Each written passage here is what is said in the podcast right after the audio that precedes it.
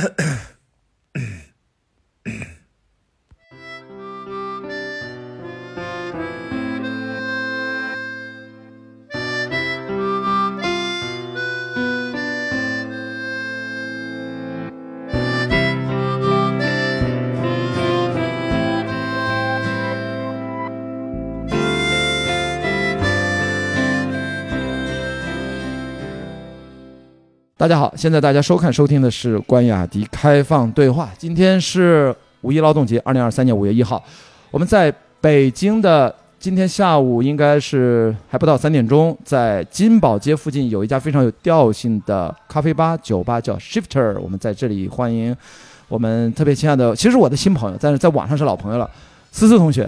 好了，先跟大家打个招呼吧。Hello，Hello，大家好，我是你们的思思。哎呀，你一般都是怎么自我介绍？因为咱这个节目可能万一还遇到你的新听众，你一般会怎么自我介绍？我说我是思思，大家一般都认识我了。就是如果做的自我介绍特别长，显得我特别不红。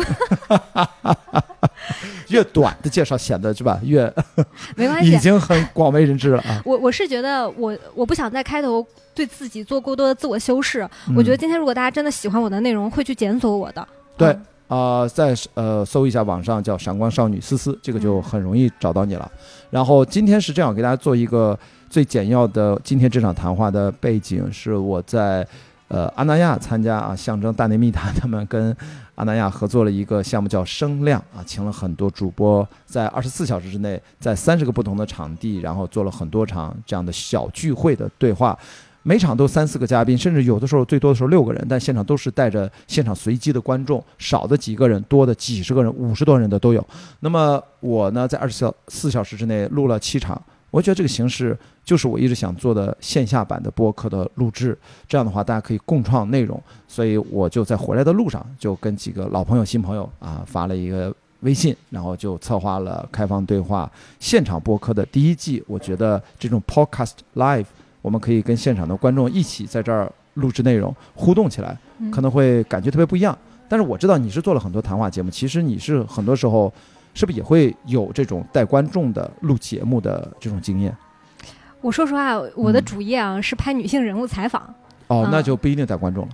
对，哦就是说白了，我觉得有两个不太一样的，像是我们做线下活动的时候，一定会带观众，因为我会往往发现观众的视角又比我们要更贴近用户本身。观众和用户是两个概念啊哦，在我的理解，观众是收看收听你的人，但用户是使用你的人，其实有一点点不一样。而就像我昨天刚跟老范，就是我们投资人录过一期新的播客，啊，范伟峰啊，他终于做播客了，他终于做播客了啊！对我投资人也下场做播客了，然后嗯昨天晚上我们就录了一期。嗯我真心话啊，我觉得观众提出来的问题比我的视角要更丰富，就更嗯贴近他们自己。是我说实话，我不知道关老师你有没有这种感觉？啊，叫雅迪吧，一叫老师，我觉得我年纪又大了二十岁，我操，我又回到四十多岁了。本来我内心不是说好了二十三岁吗？一叫老师，我觉得又回到四十三岁了。啊，不行不行，雅迪是雅迪对，雅迪就是雅迪，雅迪是个梗。哦，哦呦，这个都知道，哎呦天哪，第一个就开始炸啊！现场的朋友可能有点懵啊，这个梗一会儿再说。这个梗是我们今天埋的一个伏笔，雅迪就就是雅迪。哦天哪，我我想说的是什么？就是很多时候创作者自以为比观众聪明，但嗯完全不是。我昨天跟范老师聊的里面最精华、最高光的问题来自于现场观众，嗯就是我提前收集了，在微博上收集了大家的问题：昨天的主题是什么？年轻人怎么赚钱？哦，哇哦，酷，呃，或者换句话说吧，今天大家在我这里讨论的是，如果今天一个年轻人不想创业，他该怎么赚钱？对，嗯。就说白了，创业不是每个人的想法，但我们已经迎来了一个所谓的超级个体的时代。就是未来越来越多人会和雅迪一样，你扛着你的机器在这个地方就可以释放你的能量，会有人把钱给到你，会觉得你值得 pick。咱咱俩其实嗯最重要的交集就是老范，最早嗯也是我的公司的投资人，然后只是你跑出来了，我还没跑出来，然后我的公司最后在二零一八年就冷冻就搁那儿了，就一直休眠到现在。所以我说范伟峰是一个眼光非常怎么说广阔，还比较前瞻性非常强的一个。天使投资人吧，他现在应该还是在投天使吧，投早期为主，所以他这么多年好像就没有停下，而且基金好像都已经结了一期，可能后面还会有新的基金进入，所以你他在聊这个赚钱的事儿，应该你们俩都很有经验吧？昨天有没有什么印象最深的话题还真有。啊？他给年轻人了三个建议，嗯就是为什么说观众的问题要比我的问题更好？嗯像我的问题，我的视角就是一个创业者的视角，说白了就是做 IP 的嘛。嗯，就咱们这一波个人 IP 就有啊一点儿小圈子自嗨，嗯就是像呃一个创业者问自己的投资人一样，就略微会显得有一点谄媚啊。对，但是观众有一个问题特别好，他说：“你看我们普通人。”跟那些能赚到钱的年轻人比起来，我们中间到底差了什么？对，呃，范老师第一个观点就是，嗯、认知自己。就今天呢，很多知识付费和教育体系在教育你人人平等，每个人都是一样的，但大家的才华和才能实际上是不一样的。是的，这种所谓的平等是一种巨大的坑和谎言，有一种假象啊，对错位、认知偏差，随便怎么说了，嗯。甚至现在的社交媒体也是在拉平这种差异化。其实差异化是很难被直接抹平的，那是一种假假假象的心灵鸡汤一样的东西，你要破除那个东西，是这意思吧？嗯、是这个意思，就是嗯今天的社交媒体、教育的体系，包括知识付费那些博主告诉你，就是咱俩都一样，咱差不多，我行你也行，你只要通过努力就可以了。那是一种谎言。嗯我们先要有自知之明，但是这个自知之明不是说我认知我的缺点，而是要找到我的优点。或者找到自己适合自己的起点，嗯每个人起点不一样嘛，你要明白？嗯嗯，范老师当时是这么说的，他说，如果你今天是一个年轻人，你不用跑赢全国百分之九十九的人，你比你周围的十几个人好，那就是你的优点和优势。你要先有自知之明，去寻找到你的优势。嗯嗯，这个他说的是第一点，就是普通人怎么变得更赚钱，或者普通人怎么得到自己想要的成功。第一点，认知你的优点；第二点，他说的非常好，他说不要跟过去赚到人的钱去学，呃，赚到钱的人去学习。哎，嗯，这他给我举了了一个例子，向前看啊，不是人民币那个钱，是向 前方看啊。他就给我举了一个例子，他说巴菲特曾经说过一句话，就是不要看一个人过去买了什么，要看他今天 buy in 什么。嗯。什么意思呢？就是举个例子啊，嗯。你看像咱们嗯、呃改革开放发展的这三十年，那通过炒房呢对吧，房地产的一波，就过去那些人赚到的钱跟你没有关系，对。他是在过去那个时代赚到的钱。是的，今天你应该看我们周围的人，谁还正在赚钱，他在上升期，你去汲取十年之前的老经验是没有用的，你要看当下。对你现在还买房还敢去投资买房吗？好像是不是就好像不太对了哈，是吧？都过去了。嗯，因为你看，像我的投资人，他今年的 slogan 是专注要投九五后，为什么？哦因为他就是想要发现新的机会，那就九五后主要要奔三十了，是这意思，就是他就紧接而来第三点，他说嗯的也特别有意思，给我很大启发。他是这么说的：他说年轻人去哪里赚钱？要去新机会那儿赚钱。为什么？为什么我刚才说过去十年？过去十年的机会是被当时的年轻人瓜分了的。对，那今天的年轻人一定要寻找新的机会，瓜分新的机会。是的，嗯就奔着人工智能去吧，是吧？就这意思是吧？那呃，不一不一定是嗯不一定是啊人工智能。什么是新机会？比如举个例子，关老师，呃，我还是想这么啊称呼你，因为我们还没有揭露雅迪的梗。啊啊，没事，电呃就就电动车也很好，我也比较有雅迪电动车的城乡结合部的气息啊，不不能这么那个赞助费给我们结一下。不能这么说人家，好歹行销全世界几十个国家呢啊，什么是新机会？嗯，我？雅迪，我跟你分享一下，我觉得对今年来说，做播客绝对是新机会。哦，播客都被认为是新机会了，是吗？但是不是已经说了播客元年，这是说了好几年了？那这个新机会是具体怎么说啊？呃，我和老范是怎么在这个季度重新一起录播客的呢？嗯其实是前段时间他找我，这不是因为他录播客了吧？他说这是新机会，给哎自己打打气儿啊。哎，我跟你说是这个样子，特别有意思。啊。他先是找我，他说：“思思，你能不能帮我招一个播客的节目制作人？”嗯，我很纳闷，我说：“你咋不招个剪辑？你身边那些高学历的精英，难道不比我认识的多吗？对，你想给范总投简历的，那都是对吧？超级好的学校，是的，九八五、二幺幺，我都不知道他看不看得上，都都得是那种非常顶级 top 的年轻人。是的他，说我现在想要一个制作人，第一，他能一屁股坐在那儿，能把这期视频很好、呃音频很好的剪出来；对，第二个，他要有运营和分发的意识。是说白了，你过去你理解这个岗位叫剪辑，对但是你做过播客，你你有自己的播客，而且做了那么多年，你知道制作人是一个全新的岗位，尤其是音频播客的制作人。嗯对，那他说我不想要很好学校的，如果是很好学校的，他很有很容易坐不住，他的选择和机会太多了。我想要一个自己的实习生，然后他有剪播客的经验，我想从头开始培养。嗯，然后呢，我就在微博上发了一篇帮他招聘的帖子，你知道吗？有快两百个人，统计到今天有快两百个有自己制作节目、剪辑经验的年轻人给我投递简历。嗯，我突然意识到，你知道，在我刚大学毕业就是走出社会找工作的时候，我们还像螺丝钉一样，对对吧？就是我完成生产链条上的中间一个环节。对比如说在一家广告公司，我是 copy，对吧？对或者是我是 AD。对吧？嗯就是我是整个生产环节中的一个非常窄的环节。嗯说白了，这个公司离了我照样转，嗯他可以再换一个文案，对不对？除非我的文案像天才一样，不然我都是可被替换的。是的，但今天播客制作人不容易被替换，就比如说雅迪，嗯我想找一个人取代你，这个难度有多大？明白。因为我是把这个工作从头传到尾的，说白了，从录制的现场就是摆这些机位，对，选题的提纲，就是跟嘉宾聊的框架，到我怎么去运营，怎么去剪辑，怎么把这个生动词写出来，然后怎么去分发，然后这一系列就形成了一个生产链条。嗯那今天在我看来。第一，播客成本很低，这个我们反复强调。跟长视频比起来，播客的入门门槛比较低，它很适合年轻人。嗯啊，第二个呢，我又会觉得它很适合小范围的所谓的呃打引号的超级个体的小范围创业。为啥呀？因为还是成本低。对你播客，我我我有一句今年的观察，我不知道对不对，我跟雅迪求证一下，就是所谓的采访也好，播客也好，一切的个人 IP，一切的内容生产，最后都要回到播客（括号采访）。因为你聊自己的事儿，一年聊干了，对不对？你不可能永远聊自己的故事。雅迪，你你不可能永远说我自己喜欢什么，我我我喜欢户外运动，你不可能永远这么说。我喜欢电影，对不对？你一定是要跟一另外一个人一起生产出好的内容，你们在碰撞。所以我觉得播客是个人 IP 的起点。第一，成本比较低；第二，你可以通过这种线下非常安全的方式，跟你的好朋友共同创作内容。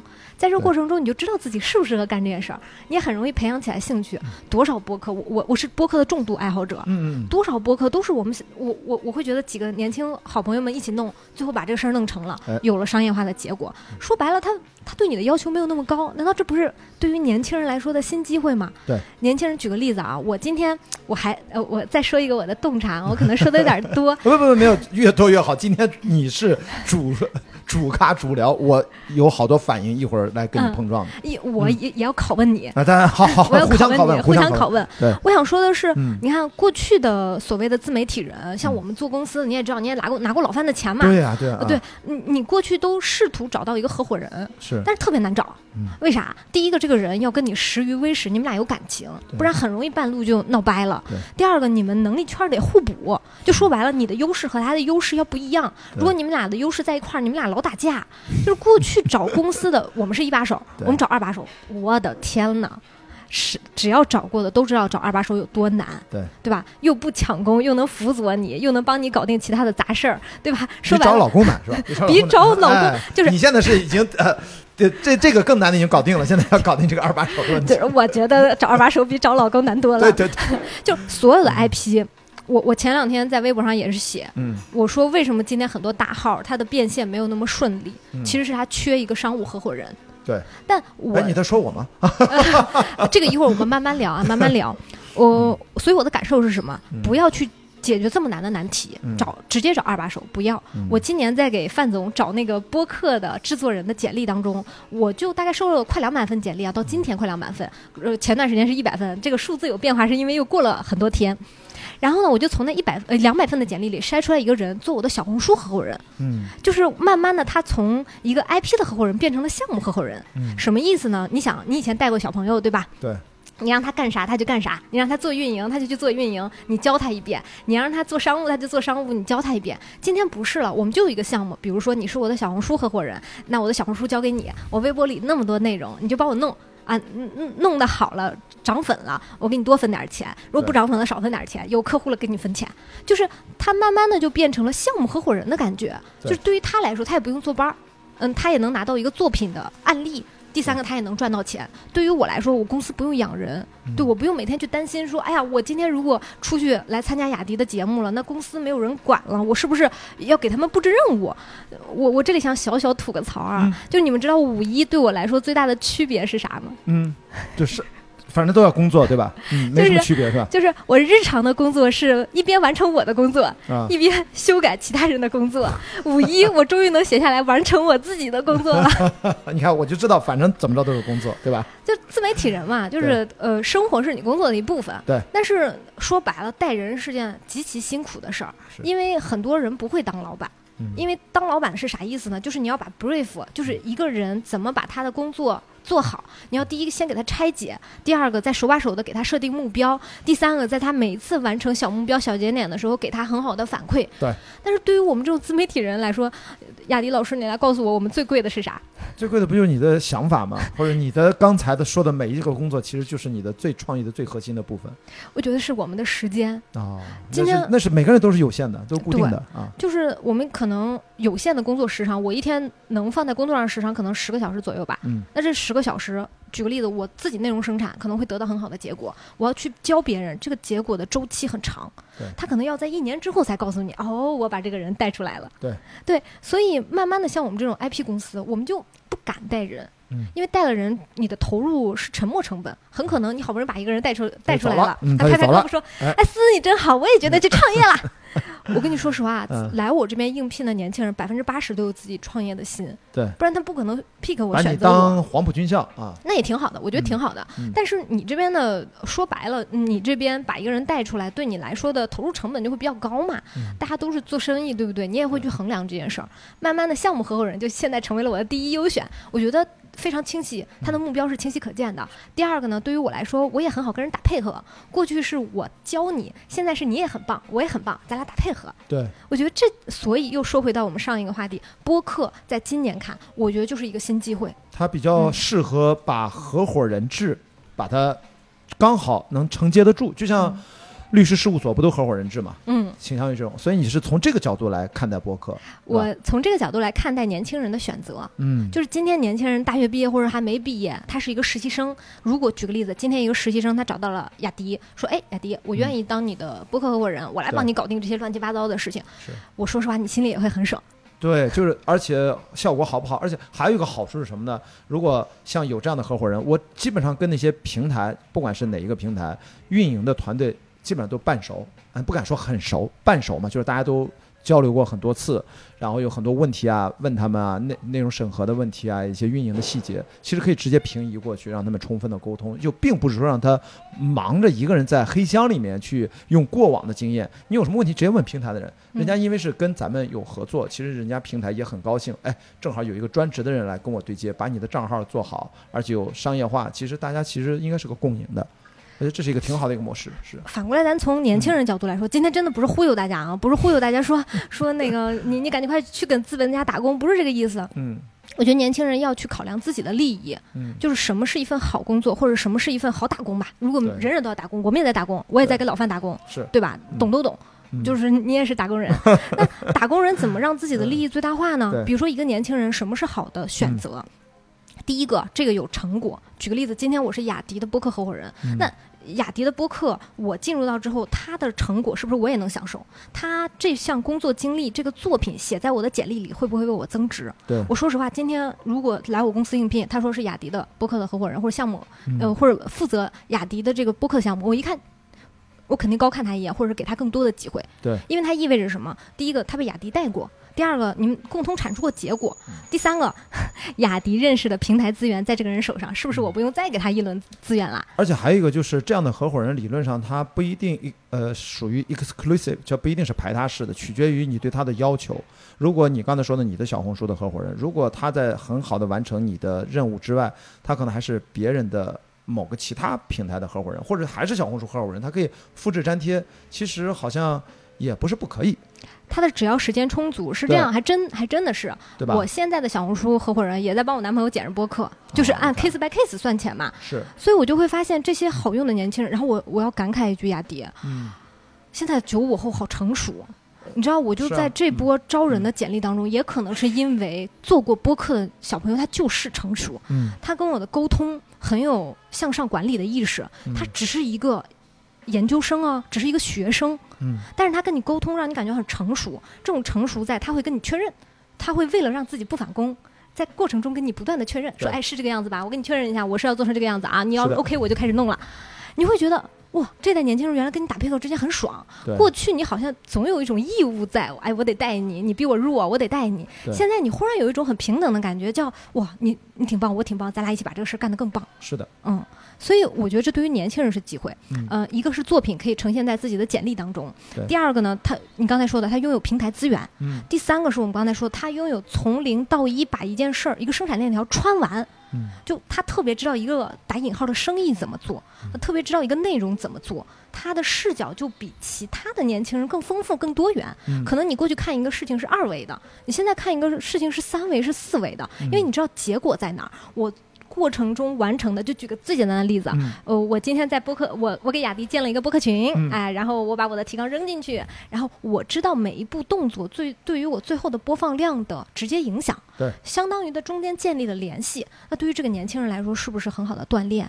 可能别的年轻人还在，我这么说很不好啊，但我觉得是、嗯。很多年轻人在自己第一份工作的时候，还在买咖啡，还在就是呃打 打扫办公室，或者他要做自己的事儿儿，他也得冷启动，他也不能得到很多连续的正反馈。嗯，其实，如果成为思思的合伙人，或者成为其他的所谓的有一定影响力的自媒体人或者创作者的合伙人，某个项目的合伙人，他能够直接从中间开始继续往上走。虽然那个东西还不完全属于他，但是他也是全程参与的。我会觉得啊，嗯，如果今天你成为我们，我们今天把它窄窄的定义为就是播客合伙人，嗯，就是举个例子，播客运营呃节目制作人吧，我们用这个称呼可能更好听。是，也我认为是一个新的岗位机会，大家一定要关注这个岗位机会。哎，第一个，今年是不是坦诚的告诉我，更多的甲方下来自己做播客了？呃，是的，但是甲方为什么一定要自己做播客，这是另外一个话题。到底对甲方好还是不好，那另说。谁我是说呃，嗯有呃有增长，你可以呃看到这个市场有有增长。。对，嗯，第一个是越来越多的人开始做播客，甲方也下场自己做播客了，那中间一定需要制作人。对，第二个呢是更年轻的小朋友，举个例子，我是雅迪的播客制作人，是不是很有利于我自以后做一个自己的节目？对在这个过程中，雅迪请的每一个嘉宾是不是也进了我的嘉宾池？嗯，相当于我站在巨人的肩膀上，乘着东风而上。嗯难道这不是对于年轻人非常好的机会吗？是的嗯。但是到底你能不能把这些资源如何转化成自己的内容，那就看未来的路怎么走。自己多大本事了？资源嘛，那只是资源。我不那么认为。就啊举个例子啊，嗯今天如果一个小朋友嗯他是雅迪的助理或者雅迪的节目制作人，他在现场跟我聊了两句，呃然后他把这些播客很好的剪出来了。对，在过程中他做的每一项我都是有印象的。嗯我说实话啊，我们残酷一点说，如果你这个小朋友很好，我今天见了，我会想挖他哦。嗯，呃可能咱俩是朋友，我不至于挖他对，但是我心里会给他打一个呃小五角星，我会觉得、嗯。这个人不错，雅迪会找人。嗯。啊，雅迪助理不错。那雅迪助理以后开自己的播客，邀请我的时候，我们俩的这这层交情，就是在这个线下的场景当中产生的交情，会不会让我觉得，哎呀，被雅迪带过的人，他做了新节目了，那那那我去支持一下，对对对，就是相当于你把你的信任 share 给了你的助理，然后我因为跟你的关系，我们俩一起共同聊过那么长的时间，是的，是的。我觉得这个情儿我认。当然当然。嗯，这个其实给老板能够，或者说你的有项目合伙人，或者是给老板的助理，其实就是学习最快的一个路径。这个是我自己，因为做了很多年助理，所以你说这个我是非常非常理解。雅迪，你做过很多年的助理，我，当然了，我从第一份工作到后面几份工作，其实几乎都是老板的助理。我做了几个公司，全都是老板的助理，就是从做电视剧，你就是你就是被董事长亲爱的男人。然后后来慢慢的、慢慢的想自己做点独立制片啊。后来像现在，终于还发现找到一个，我没有我没有说本身多么热爱播客，我只是发现我天然适合做它。因为我不是太爱聊天儿了嘛，也能写，这个这个东西天然的适合我，我我我跟播客是一个天然的自然的相遇。嗯，能不能先拆解一下？嗯我很好奇啊，你刚才说、说到你的职业经历了，我不知道过去几期有没有谈过，但是我是很感兴趣的。嗯你是怎么成为一个，嗯，说白了，拥有 人脉资源和社会资源的年轻人？在过去，就你怎么能呃今天做自己的节目？呃，如果最早，因为我很遥远啊，上个世纪九十年代，我读大学的时候，然后我本科毕业的时候，二零零二年，然后找不到电影的工作，所以老师介绍去了一家叫欢乐传媒的公司做电视剧管理，小小制片助理吧，其实叫执行制片，然后在坐在办公室里面也去剧组，但是我们不在剧组里面干剧组那些制片的活儿，那个是我在大学本科时代，我跟过很多剧组拍短片、电视剧、地下电影。大电影没有跟过，实事求是的讲，所以在那十四个月里面，因为后来我又考研究生，又回到电影学院读文学系。那么这十四个月，我最大的收获，为什么说那个时候我就像一个助理呢？就是因为我们直接向老板汇报，手上同时管八到十个电视剧，在不同的阶段向前滚动。那么那次我最大的收获是在我知道我要考研究生，跟老板提前说了，我可能要离开了，因为回去读书考上了。那么我在走之前大概花了两个月的时间，做把之前经手的八到十个电视剧的电视剧的管理项目所有的文件资料，通过打包分类的方式，自己手写了一个电视剧生产制作流程管理手册一点零版本，交付的时候是一点五版本。其实呢。听上去好像很复杂，但虽然也有将近五万到八万字呢，其实字数非常多，因为你要整理所有的流程，就从报批立项开始，所有的流程怎么做，然后一直到后来校对字幕怎么做，审批拿发行许可证怎么办，映后的呃不是就是这个电视剧开播之后配合电视台的宣传做哪些事情，其实等于是从头到尾。也就是说，我在向老板最后离职之前，向他交付了一个我们这个部门的管理手册，这个之前欢乐传媒是没有的。所以最后在那个董事会上，包括董事长都说：“哎，因为小关啊要离开我们公司，但是这个部门我们现在开始可以有可以说有管理了。以前其实真的很草台班子。二十多年前拍电视剧的时候，那么这是给我留下很深的一个印象。然后研究生毕业之前，我是个人投简历，这边是王中军，那边是于东，到底是去博纳还是去华谊呢？反正借着一个我那时候做学生工作啊，然后再举办一个专业论坛，这些产业嘉宾是我邀请，因为我是北京电影学院的研究生会主席，做了三年。然后我自己手写的自荐信，揣在西装兜里面，假模假式，因为在青岛，我的家乡开那个叫我也忘了是个亚洲电影论坛，其中产业板块是我负责。我当然写了两封信，一封封面上写博纳啊于总收，那边写华谊兄弟啊王总收。我当时看着他们俩。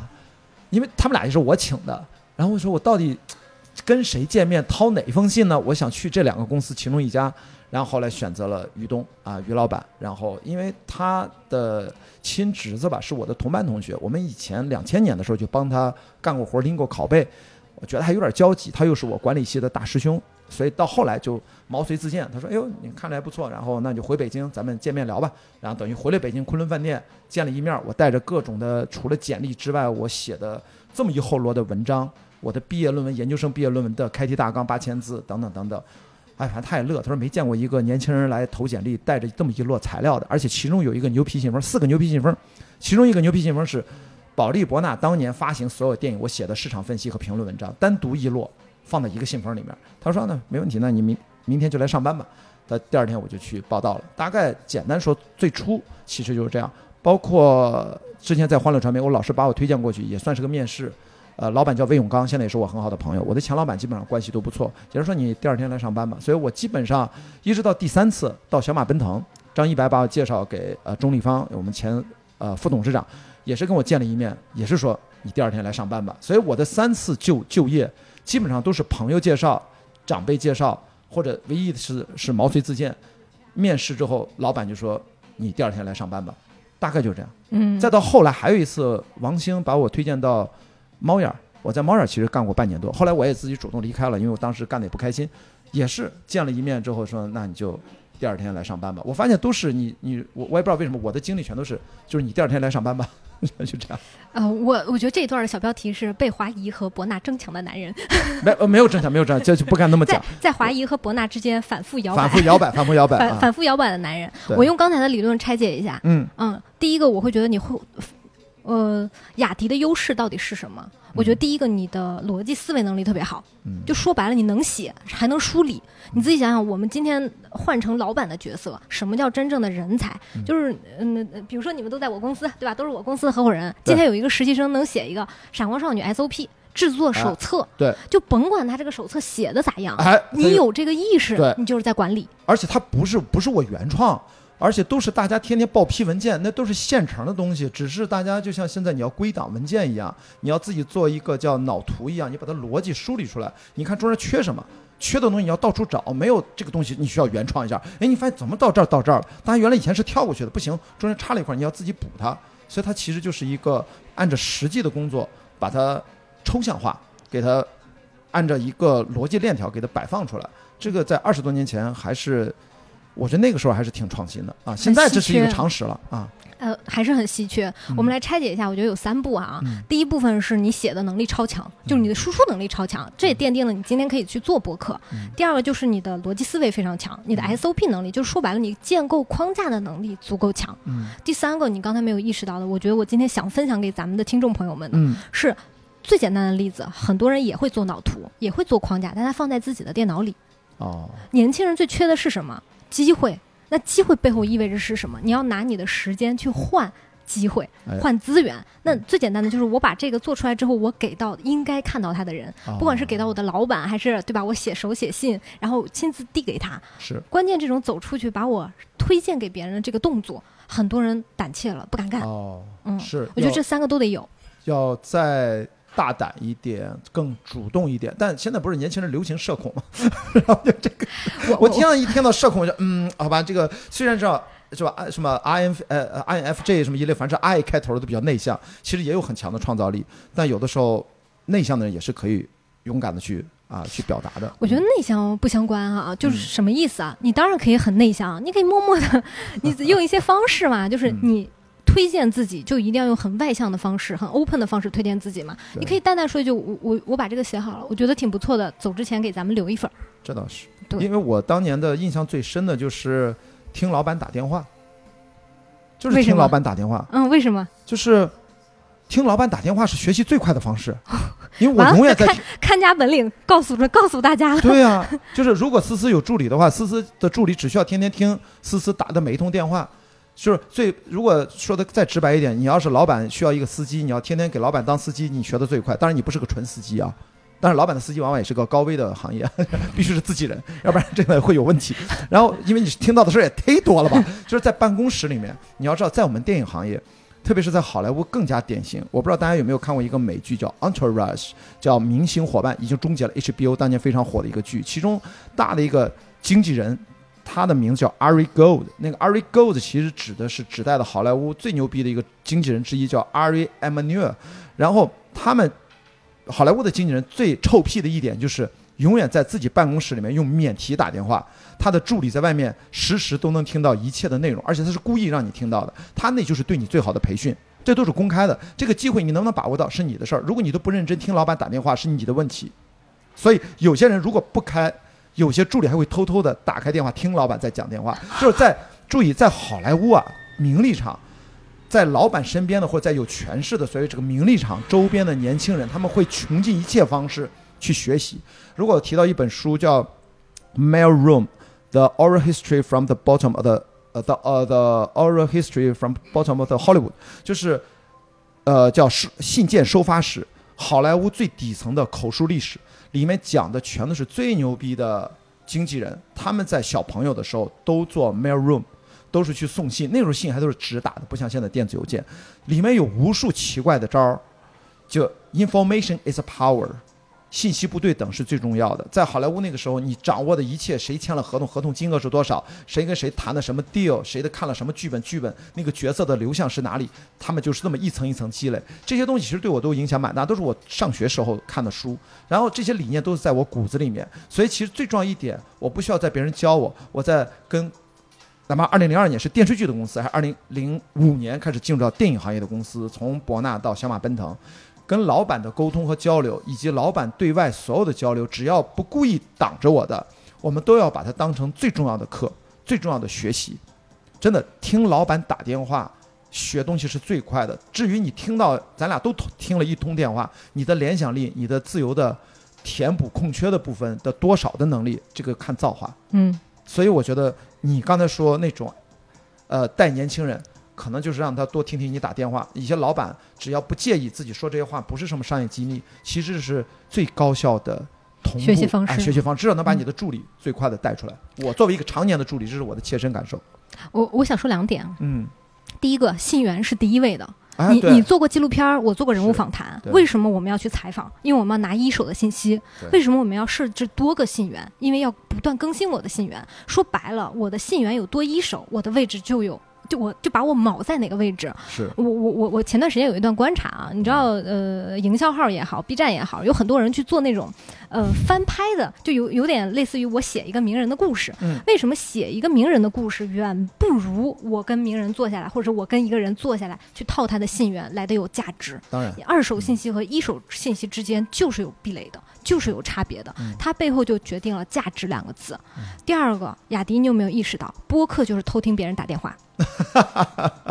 是呀，我今天是不是小宇宙得多少赞助一下？赞助一下流量也可以呀、就是嗯我我常常有这种感觉，大家大家今天咱在一个咖啡馆里，对不对？在一个嗯酒吧里，你有没有发现，如果在你的隔壁桌在聊很有意思的话题，你耳朵能竖到天上去？没错没错。我们现在就是在给大家模拟线下的录制，就很像我们的播客。对，如果你们今天不是特意来这个活动，其实可能那边呃那边有个女生，可能我刚才问她，她是真的就是来这的客人，可能她会，我刚才跟她说声抱歉，就是可能我们说话会比较大声，会影响她，因为我们也是跟场地有合作。但是万一她听进去了，或者对她有帮助，也蛮好的。啊，值回票价。呃呃，对，因为你知道我跟潘乱，他嗯他来到了上海，我不是拉着他在那个街头在街头录了一期，我们都录完了，完全不知道，因为我们就在马路边嘛，我们带着监听，不知道外面发生了什么。然后收摊儿的时候，突然在那个树丛当中探出一个脑袋，是原来背后那个长椅挨着那个全家有一个全家门口的木椅，有一对情侣坐在那儿听了一个多小时。两人站起来鼓掌。对，然后这样说哇，你们俩聊的可好呀，说你们的节目在哪能接着听，然后就潘乐，我跟潘乐都有点懵逼哦，呃，好吧，然后就给他推荐小宇宙什么什么的。啊 真的，我跟你说，你有没有发现，我我我自己也是一个，我喜欢在什么场景听播客啊？嗯就按摩的时候，啊我啊几次发现，我去一些好的按摩的，就是是是按背啊那嗯。种场合场合的时候，那个那个技师小姐姐会说：“哎，你刚听那个节目，我在哪儿可以听对？”对，其实大家都爱偷听，尤其是偷听高质量的对话。对，你跟他说那个节目在小宇宙上搜“开放对话”，关键关键，开玩笑。所以这个其实就你做的一个很好的一个比喻，说播客就像偷听别人打电话。我还有另外一个比喻，就在前两天，我跟樊玉茹、跟曹宁，我们不是经常录那个水象硬化，很水的一个节目，就三个水象星座的男人在那儿。聊各种最近我们看的影视剧和最近的生活感受，真的是很水。但是我们三个人聊起来就比较有化学反应。其中呢，莫名其妙的曹宁叫念宇宙探索编辑部里面的诗，什么一通写的那些诗，真的他念了一段特别深情的，他就跟我一一直在聊什么是诗性。我后来我都烦了，你知道，我说是这样，你以为咱们在干嘛？播客对我来说就是生活的常识。我说播客就是回到我们人类文明的起源，伊利亚特最早的当年所有的人类文明的传承都是靠语言，那个时候还没有文字呢。然后就是长诗，把所有的神话故事，把所有的人类智慧的结晶，都是通过长诗，其实就是对话。我不停的跟你念，我背过了，你也背过。我们现在播客某种程度，它也是可以承载诗性的，既可以当成偷偷听别人打电话，也可以当成诗性的延伸和延展。嗯我觉得都是可以的。所以从这一点上，播客它当然是一个对年轻人是个新的机会。嗯，这其实也展现了一个角度，看你怎么使用它。你是把它当成一个工具，你自己成长的工具，还是把它当成一个兴趣，让你自己的业余时间很充实的一个兴趣？其实取决于你的角度。但是我今天非常推荐年轻人的就是要有一定的目标感。如果今天你想成为一个我们打引号的赚钱的、能够具备商业能力的年轻人，嗯你确确实实要把播客当成工具，甚至要把你自己当成我们所谓的自呃所谓的打引号的工具。我接下来会拆解怎么把自己当成工具啊。哇，把呃，我听说我们大家都看过那本书，叫《把自己当做方法》。嗯，你现在是把自己当做工具，嗯，这个区别是什么？呃，或者我把这个把自己再延展开来吧。嗯，我觉得，呃，去年我自己在写书的时候写过一句话，要把自己当做 IP，把自己当做公司，把自己当做资本，把自己当做工具。对，其实这就是我们上一趴提到的一个小话题的延伸，嗯就是未来超级个体这个概念会更加的宽泛，就是甚至我们会迎来一个人人都是小老板的时代。嗯虽然开头的时候你跟我说你把范总的钱退了，然后冻在那里了，对不对？嗯但我心里听的是羡慕。嗯，而且真的是不不是退了，是我们亏了，亏了，然后冻在那儿。然后我跟他说：“您有新的基金，因为他基金要结算嘛。”我说：“反正继续持有我的公司，只要我人还在，以后我可能还会拍电影。这个公司我们如果还继续做我自己，因为我以后可能就想当导演，不想当制片人了。我觉得这个公司，我觉得它只要还没有被彻底的注销，我觉得清算还是有机会的。所以这个本金也好，或者说未来利润也好，我觉得这个公司我对自己是没有完全就彻底的躺平，因为我是作为电影制片人这么多年，最重要是投资者关系。我们拍电影不经常说老板亏钱了吗？嗯那按照江湖规矩是什么？不是亏钱你就跑了，而说咱接着拍。只要你对我还有信任，因为电影亏赚不是代表你这个事儿做得好不好，自然它就正相关。它有的是完全不相关、随机的。一个电影的品质和它最终的票房不是直接相线性相关或正相关的，所以呢，一直拍。那么专业的投资人他会一直投，那么你也不知道哪一步会大爆，可能好几步赔了，但一步就全赚回来了。所以对于我自己创业，我从电影行业过来，有些创业者他是做一个清算一个，再做下一个连续创业者。那我呢，我可能也会内容连续创业，但是可能就用一个壳，只要这个壳还在，我觉得还是认的。一就那么一两个投资人嘛，就还好，把这个关系处好了很重要。嗯，我我一会儿展开说我的一个洞察啊，我的一个洞察，我不知道雅迪你有没有这个洞察。我们刚才那个先放在那儿，我一会儿会解释。好，一个洞察就是有的人是能赚 to C 的钱的，而有的人注定是要赚 to B 的钱的。是的，或者换句话说，雅迪。我今天坐在这里，我就意识到你是一个特别能捕获大钱的人。什么叫捕获大钱？就是你只需要撬动一个人，这一个人给你很多的钱。但另还有一种人呢，他是我可以撬动很多人，但是很多人一人给我一点点钱。后者叫知识付费，前者叫投资。我我其实我是我我觉得我不知道你是什么感受。我是经历了这几年，我发现我正在慢慢的从原来那种撬动大钱的方向。会逐渐的向 to C 的方向做一些迁移，这些迁移是有些客观原因，就是我总觉得 to B 是缘分，并不一定指投资人，甚至包括我们的品牌方哎客户，我觉得 to B 是缘分，to C 呢能不能逐渐的变成自己的基本盘，形成一个，如果你把自己当成一个资本，当成一个 IP，我觉得说的蛮好的，它也需要一个投资组合，那么我觉得要比例上要重新来审视一下。呃，我说这个话也是因为这几年我在思考和践行播客和探索尽可能它的边界、新的形态、对应的商业模式，然后再看看这个组合该怎么摆放。哎，今天怎么聊的那么，这么感觉像一个某个创业营的 在这聊？本来我本来见面是聊这事也无所谓。对对不起啊，我的个人气质影响了这家酒吧。就我我今天来的时候跟我男朋友还在聊啊，我说你有没有发现靠近思思会变富？嗯，什么意思呢？就是他已经变富了，是吧？他已经变富了啊。我听说是这样。对，我听说是这样。就是说白了啊，我们还是回到刚才那个话题，把自己作为公司。我觉得一家好的公司有两个参考线是一定要把握的，一条是你的作品线。嗯，就你一定要有成熟的好的产品，好的产品要为你带来好的利润。很多人啊，有年轻人，如果你想，你如果把你自己当成一个人的话，有的时候我们会陷入一个误区，尤其年轻人。哎呀，这件事我成长就好了，没钱就没钱吧，会不会这样？会不会被自己 PUA 了？嗯，对不对？嗯，但是不是的？如果你把自己当成一家公司呢，我是不是要有我好的产品？但我也要盈利呀。昨天我问了范总这个问题，范总跟我说，他二十几岁的时候把自己当成一个文人，那个时候他在人民日报打工。他最讨厌就是，对啊，他最讨厌就是赚钱。他说我是个文化人，就我是臭气，不行臭气不行。我说今天呢？他说今天我对商业的态度变了。我说为什么？你他说他说是这样，因为身份角色不一样。当你是文人的时候，你就不需要谈钱。但当今天你是一个投资人，就相当于国难当头了，你是一个将军，那你的 KPI 就是杀敌。他也有 LP。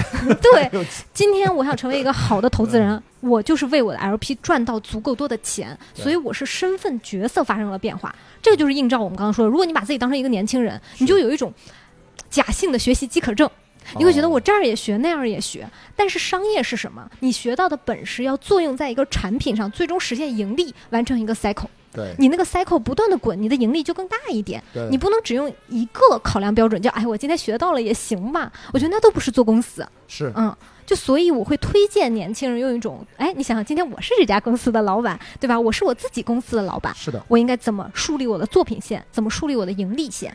接下来我想讲一讲这两天发生一件很有意思的事儿啊。就是太好了，我今天越新的啊，干的没有聊过的啊，太老师第第一次在咱们这个节目里面 聊，对对对，一定要在，就是最近新发生的一件事情啊，就是大家都关注我微博，知道啊，我我我我最近一周都在密集的聊两件事儿，一个是 B 站的商业化啊，是的，一个是博主到底该咋变现，就是为什么很多博主流量很大，但是他没有赚到钱，嗯。嗯，就就说白了，呃，前段时间一个新闻嘛，就是木鱼水心在 B 站一千多万的大号，四个月接不到广告。对，嗯，我就在网上就是评论这件事儿，然后是前两天刚上了热搜，然后上了热搜的 B 站的公关就一直跟我说，跑过来跟我说，你赶紧给我改，说你这个影响了我们，影响了我们，让我们五一还要加班儿。对，但是我想说的是，为什么要你改？是有合作让你改，还是说他跟你没合作，就是来愣是让你改？呃，这个我要跟大家好好说说啊，就是呃是不一样，是不一样。但是我要跟大家好好说说，我觉得我今天能在自媒体的这个行业当中不断的赚到钱，往前走，很大一个原因就是我们打引号的买种子，就是其实在我一路的职业生涯过程当中，认识了很多年轻人，很多人给了我帮助，我也。就像咱们的用户一样，我也给到我们用户不求回报的很多东西。很多我们自己的用户和我的好朋友现在四散在各个平台、各个甲方手中。很多人会觉得，哎，思思你流量也没有多大，为什么你的客户这么多？对，就是为什么你比哎，按理说你的流量根本就没有木鱼水星大，但为什么你的客户就我们这个月的排期啊？对我不夸张不自夸的说，我们五月的排期已经没有了。呃六月都得很艰难的才能定到我的广告排期，那为什么我没有那么多客户？因为这一路上看我的人都四散在各个公司，那为什么我要就是呃愿意让 B 站就是啊说你改改内容？我说好的，我改一改，我改一改。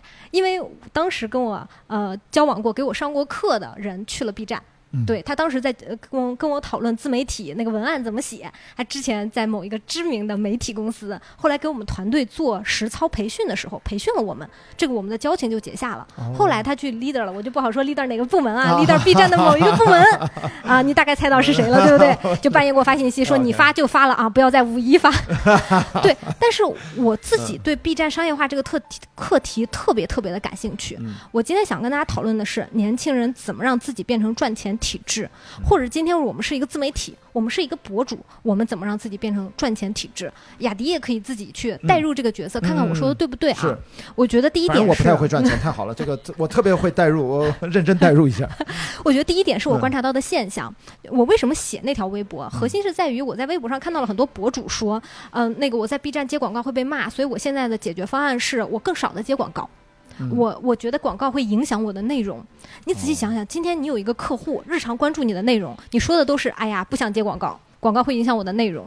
然后我最近有几单广告全部都给拒了。就是你天然的已经跟你的客户没有站在一起了。对，就我们创业讲求一件事儿呢，叫团结一切可团结的力量。就是今天客户也是我的观众，也是我的用户，也是给我钱的人。那给我钱的人，我就要以最大的诚意去对待他和服务他，对不对？所以我会觉得很多博主下意识的有文人气，他会觉得铜臭，钱是世界上最肮脏的东西。嗯就我有一个总结啊，就是这跟男女关系很像。如果你今天追一个姑娘，然后呢，你觉得这姑娘不错，你想跟她在一起，嗯但是你的所有的肢体、所有的语言都是我其实不想谈恋爱。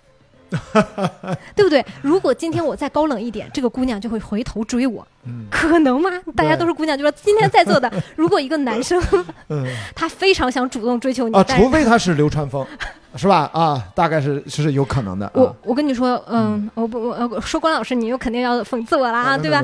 我雅迪，我是真的觉得这个那个时代已经过去了，是就是是哪怕是流川枫，今天也要跟你之间建立一个正向沟通的关系。嗯我一定要，我我说实话，我发自内心的热爱我的事业和赚钱这件事儿。我觉得今天有越来越多的客户 pick 我，延长了我整个团队的生命周期，让我的小伙伴赚到更多钱，我才会给大家生产更多好好的内容。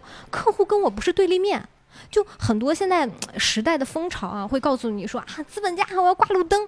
大家仔细想想，资本家是给咱发工资的人，我们公司和其他公司才是竞对关系。我和我的老板本质是一伙儿的，因为他要给我更多钱呀，对不对？就是我会觉得很多年轻人很容易被时代的风潮所影响，嗯但是但是你如果我们可以转换一下思维，你把自己当做一家公司来经营。你就会在想的是，哎，那我怎么在我自己的有限条件下，我去赚到更多钱呢？第一，我肯定不能排斥商业，我要觉得商业是供养我的一片土壤，对吧？这个思维第一个要有。第二个，我会觉得大家说白了就有点像你刚刚举那个例子，嗯不会向客户 sales 自己。sales 的第一步其实是要有足够多的客户。说白了啊，如果雅迪，咱们今天这个月有二十个客户排队找咱们，对或者是二十个客户 touch 到了咱们，是不是反向的我就拥有了筛选权？对对对不？对？那我能够在网上说，哎呀，今天客户很多客户找我，我全都给拒了。那客户会怎么想？客户想有病吧，对不对？就有点像今天一个帅哥站在你面前说，之前有二十个女生都在追我，全部都给拒了。大家心里会不会打一个寒颤，说你有病吧？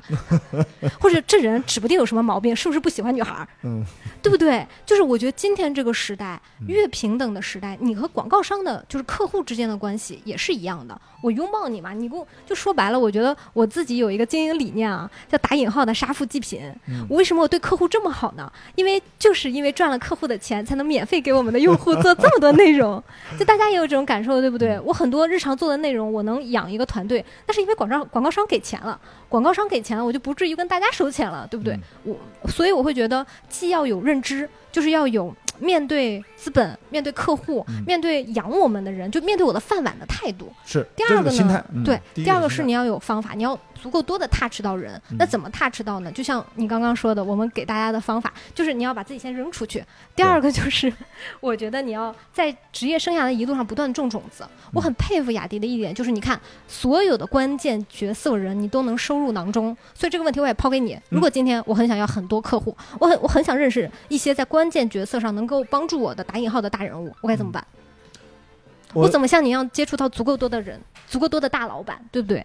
我觉得这个是首先啊，如果是在特别年轻的时候，我觉得不一定方法会特别多，但是大家容易特别着急。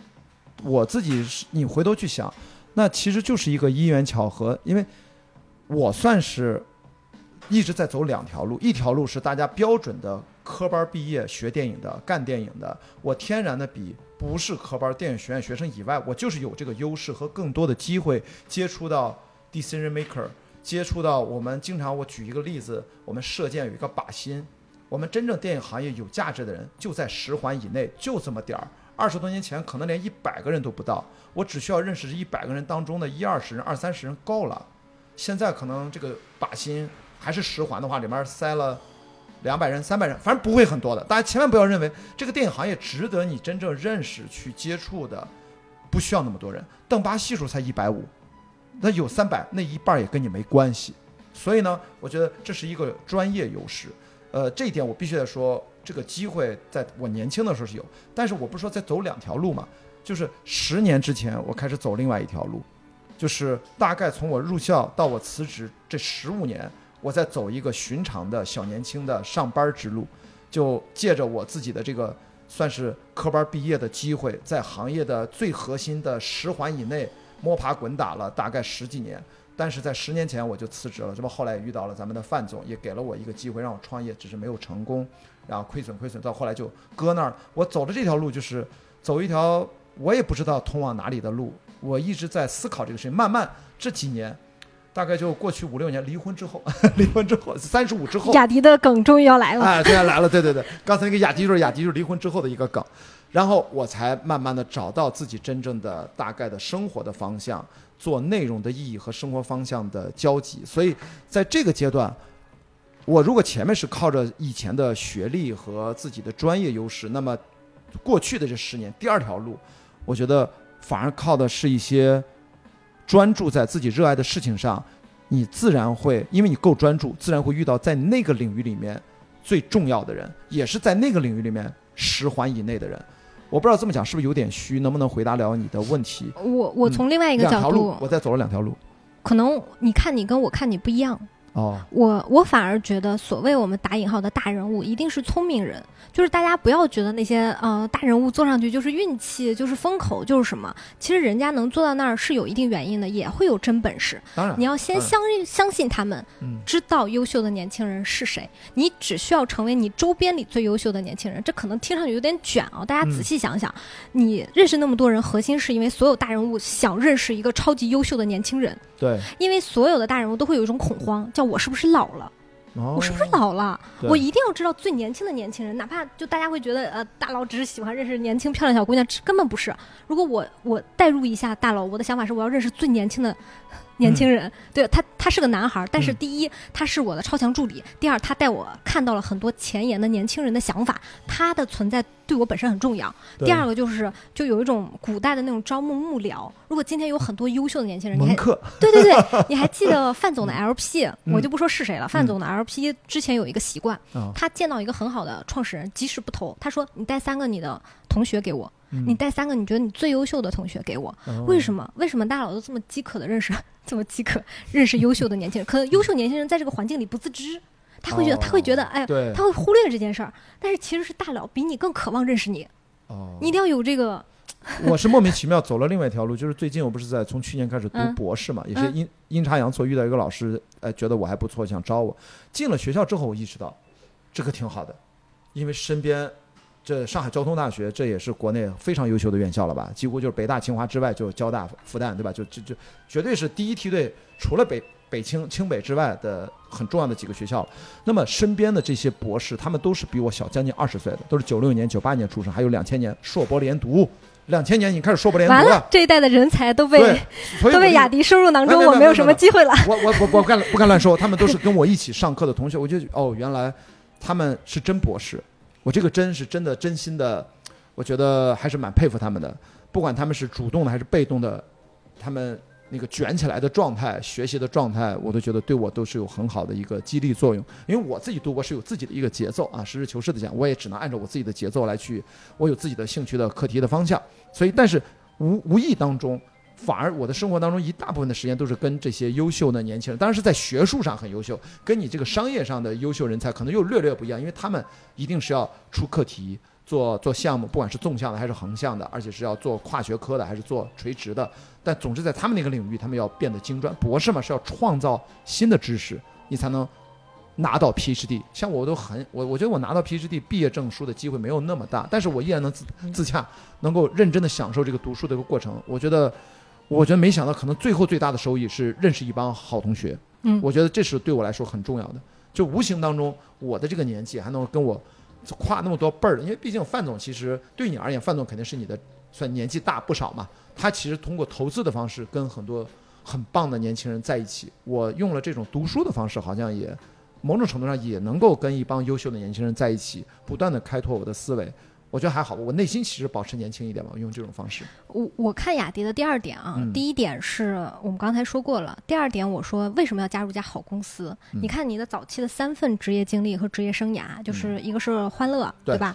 然后后来去了华呃呃博纳，对，然后后来又去了啊，嗯小马奔腾对，还有猫眼嘛。啊，猫就是眼是待了半年，很很短 我想跟年轻人说的是，你到底为什么要进一家好公司？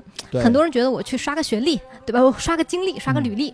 然后，但是我觉得恰恰错了。我听到你的职业生涯里最让我触动的是，你看你去办产业的那种电影交流会，我可以这么理解吗论坛产业论坛。嗯，说白了，你在产业论坛上是不是借着公司的势能，借着公司的品牌来去做一个连接者？嗯，是不是你就更容易？人家就容易见到你。第一，说白了，你暴露在大佬面前的次数就变多了。对就是你做产品，你知道，我这个产品得打开我的曝光率嘛，对不对我主要有个曝光率和一个转化率嘛。曝光率呢，是你如果能更多的去办产业论坛，可能当时很辛苦，但是你可以借着这个品牌的优势去链接到这些 top 一的人。对第二个就是你把它曝光到他们面前，你不就有了更好的求职的经历吗？有了这个曝光，那转化怎么完成？转化是我们刚才说的，我本身就是一个超级优秀的，就你身上一定要散发，我是这个时代超级优秀的年轻人。嗯。你不是认识我 是有点亏的，对，但当当然嗯。当然，我们今天是开玩笑啊，嗯。我只是借着雅迪的经历告诉大家，可能还有一个视角，嗯。还有一个视角是，举我举我自己的例子，大家都懂了。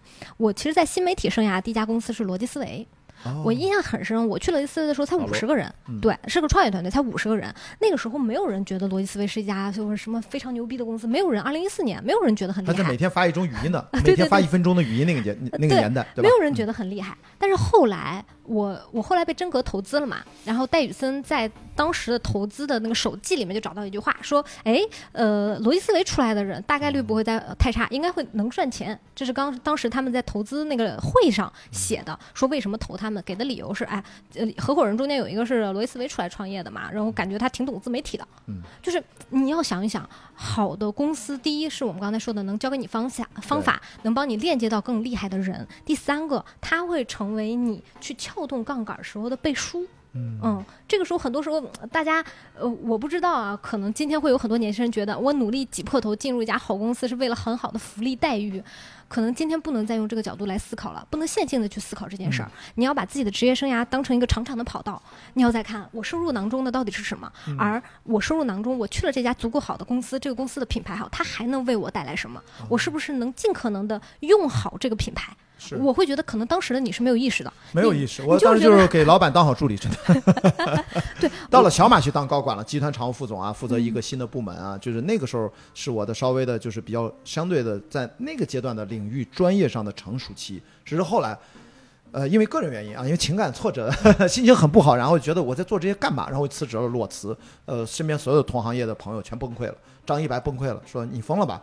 他以为我被人挖走了，万达还是谁谁谁，没有没有任何人挖裸辞的，然后去冰岛跑了个两百五十公里，负重十几公斤。钟立芳说：“哇，你这怎么去冰岛给自己安排了个军训啊？那军训回来就辞职了。”然后呢，后来几个月之后，我跟他私下聊，跟几个老板，我的前领导啊、才跟他们说真实的情况，他们就慢慢理解我。到后来很长一段时间，当时大家不理解我，呃，后来几年我的不熟的我的同行的朋友都不知道我疯了还是怎么样，就是电影行业少了一个冉冉升起的制片人，很重要的一个制片人，他们都非常看好我。现在可能已经大家不看好这事，已经不重要。我现在出门都不说我是制片人，我现在最多介绍自己的时候，呃，如果提到我说我说以前是做电影的，算是一个资深电影人。Filmmaker 是没有问题的，producer 我其实都不太，而且我以后也不太想当 producer 了，所以我就干脆这个，我现在对所谓什么电影制片人的自我认同度还远远不如我是开放对话视频播客的主播的认同度高，好吗？其实我觉得完全不同的阶段是不一样。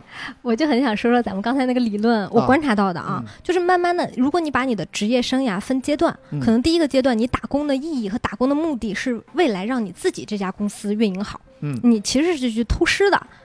您可以那么理解，可以那么理解您也是在电影行业里偷师一下，看制作人该怎么弄，最后弄我自己。呃是的，就是回到头来，嗯你这不就是在弄你自己吗？为什么你会觉得我是开放对话的创始人，或者我是开放对话的，对吧？呃，制作人，我很骄傲，是因为这一切都是为我自己做的。嗯我自己这家公司是倍儿倍儿好，嗯我不再用把我的时间、青春、精力，所有的一切，肉体，我的只打工的辛苦啊，我当然都贡献给其他的东西。其他的东西嗯可能，举个例子，今天你制作一个电影，那么漫长的周期，产出来一个，可能最后都只有在默默的最后的那个字幕条上滚一下，嗯对吧？开头的时候滚一下，结尾的时候滚一下。但是今天你做了开放对话，做了自己的栏目，你有很长的周期去享受它的胜利成果，嗯从邀约嘉宾开始。对吧？到你的制作、聊天儿，到后期，到上线，你会不断的享受自己 owner 一个东西的快感。对，就过去我还是为别人打工、为别人服务，今天 owner 一个事情，我当然很快乐了。是就年轻人不要害怕 owner，嗯可能你你需要一个 owner 的周期。就举个例子，你可能需要打五年工才能对吧？为自己的生意模式跑起来。那那打到打到五年工的时候，你就不会觉得我在给资本家打工，你就不会有这种心态了。你想的就是今天咱就是说一边给我发着学费，嗯一边让我抄袭着你的生意模式，一边还为我自己攒着人，我怎么让这盘棋转起来？我非常鼓励。嗯听上去啊，今天的思思非常的功利，但是我要坦白说，我今天不是在跟大家聊情感。如果今天我跟大家讲说，这个咱们怎么感情上修炼的更好，咱就不是这套嗑了。我会觉得，聊赚钱咱就聊赚钱，聊情感咱就聊情感，聊制作咱就聊制作，是对，咱锤一点儿。就嗯所以嗯年轻人千万不要 PUA 自己，哎呦，是不是太功利了？这个就回到我们今天的一个主题，叫嗯女孩子的野心值多少钱？哦，终于 Q 到我们今天的主题！Oh my god，这已经整整一个小时六十分钟，我们居然铺垫了六十分钟。然后，呃呃，大家好，今天我们其实在公开的选题是女孩子的野心到底值多少钱啊？我们终于录到现在一小时零几分钟的时候，好，扣到主题了。哎呀，这个热身啊，历历史以上播客界历史以上最长的热身，太好了。我我我我自夸一下啊，我和雅迪是永远不会跑题的，不管跑多远，我们都还会抓回来。这方面我们是职业的啊。对但，呃，我其实刚刚开启了一个什么话题啊？嗯就是慢慢的这一代的年轻人，就像我们今天来到这个酒吧，这个的老板也是一样，是可能这个老板前十年都在打工，不知道啊，如果不是富二代的话，估计前十年都在打工。是，但是当他到了某一个节点，他可以开启自己的生意了，嗯而这这一刻开始，就比如说，我觉得雅迪，你能分享一下你自己创业或者是自己嗯。开始做开放对话之后，你的那种心态上、感受上的不一样？因为我想让年轻人感受到一件事儿啊，就之前我录播客或者做直播的时候，我都觉得大家对于做生意是有恐惧的，嗯。就很多人会告诉你做生意多苦啊、多累啊，但是今天思思要告诉你句大实话，嗯。好爽，嗯好爽。嗯。我我不知道你爽不爽啊？我想借问一下。我一直在，当然是毫无疑问是一种爽，但是我们的我们俩的表达会不一样。就是我其实需要通过工作，这个工作是自己赋予自己的，打工是一种工作，自主创作是一种工作。未来我非常同意，越来越多成为自主创业者，通过自己的创造去达成工作的效果。我其实目前我我的那种感受爽的另外一种表达，我觉得是让自己精神层面和身体层面都是自然的生长和自然的伸展。生长和伸展是不一样的，生长是一个正常的老去 aging 的问题，就是我现在是四十多岁，但是我不觉得这个真正的所谓的传统意义上的年龄的数字，它对我有干扰。我希望把这个负面的干扰降到最低。伸展指的是我能够尽可能的边界的触达的广度和面对复杂度之后，我能否足够的从容。所以我觉得一对自己的机体要有一个训练，所以我喜欢各种的户外极限耐力运动。相对来说，本质上是一些化学素的分泌，你的肌肉各方面其实非常科学的，你能衰老的慢一点。喝口水啊，那衰老的慢一点是为了什么？其实一切就是一句话，是让身体不要拖大脑的后腿太多。无论如何，aging，我们的老去，我们的机体就在拖大脑的后腿，因为我们的大脑实际上，它的神经元他可做的事情非常多，他的反应非常快。那我不断的要锻造自己的身体，其实是能够让我真正你所热爱的，不管现在自媒体，未来你会创造新的赛道的。你的人生不可能 就一直是在做啊、女性对谈节目，这可能只是你其中的一站，都要为你完全不是，我想一辈子干这个。啊啊啊！好吧，这投资人不在这儿，投资人不要听这段，不是，跟投资人没关你们信不信？我真的很喜欢干这个。啊。这是我的兴趣个，我我我换一个措辞，我是指你哪怕就干这件事情，你会有更多新颖的方式，不断创新的方式来做这件事情。当然，这当然是可以的，就是你一碗饭可以变着花样吃一百种方式来吃尝这碗饭，当然是对的。那这就是机体上我对它有了全新的认知，因为我越追求精神，我越看重机体，就是我们的肉身。你刚才也说嘛，我们的肉身其实就是在老去啊。但是我觉得我还有，你看着我不没有像我同年龄四十再过生日四十四岁了嘛，我就就我就还好，我没有那么的老气，所以你看别人叫我老师我都觉得不舒服。其实叫雅迪就挺好的嘛，雅迪就是雅迪嘛，对吧？你看我又 Q 了一下，一会儿要破这个梗。第二方面，我觉得要尽可能让自己的去自然的伸展，伸展就是我们的确演，因为我们大脑的眼睛是大概是一个就是一百一百一百多少度，这是一百八，大概一百七十度左右，你看很宽，再宽广一点，哪怕像脑袋后面长眼睛一样。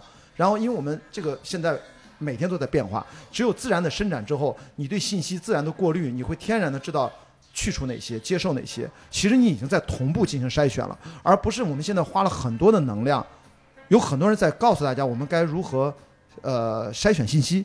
其实这个事情应该是不断的自我训练，你就关注你真正热爱的事情。我觉得这这片我是有环球航海回来，知道大海的浩瀚。最后我们其实能做的是只取一瓢饮，只有手里这杯水是跟你有关的。大海，汪洋大海，其实跟你没啥关系。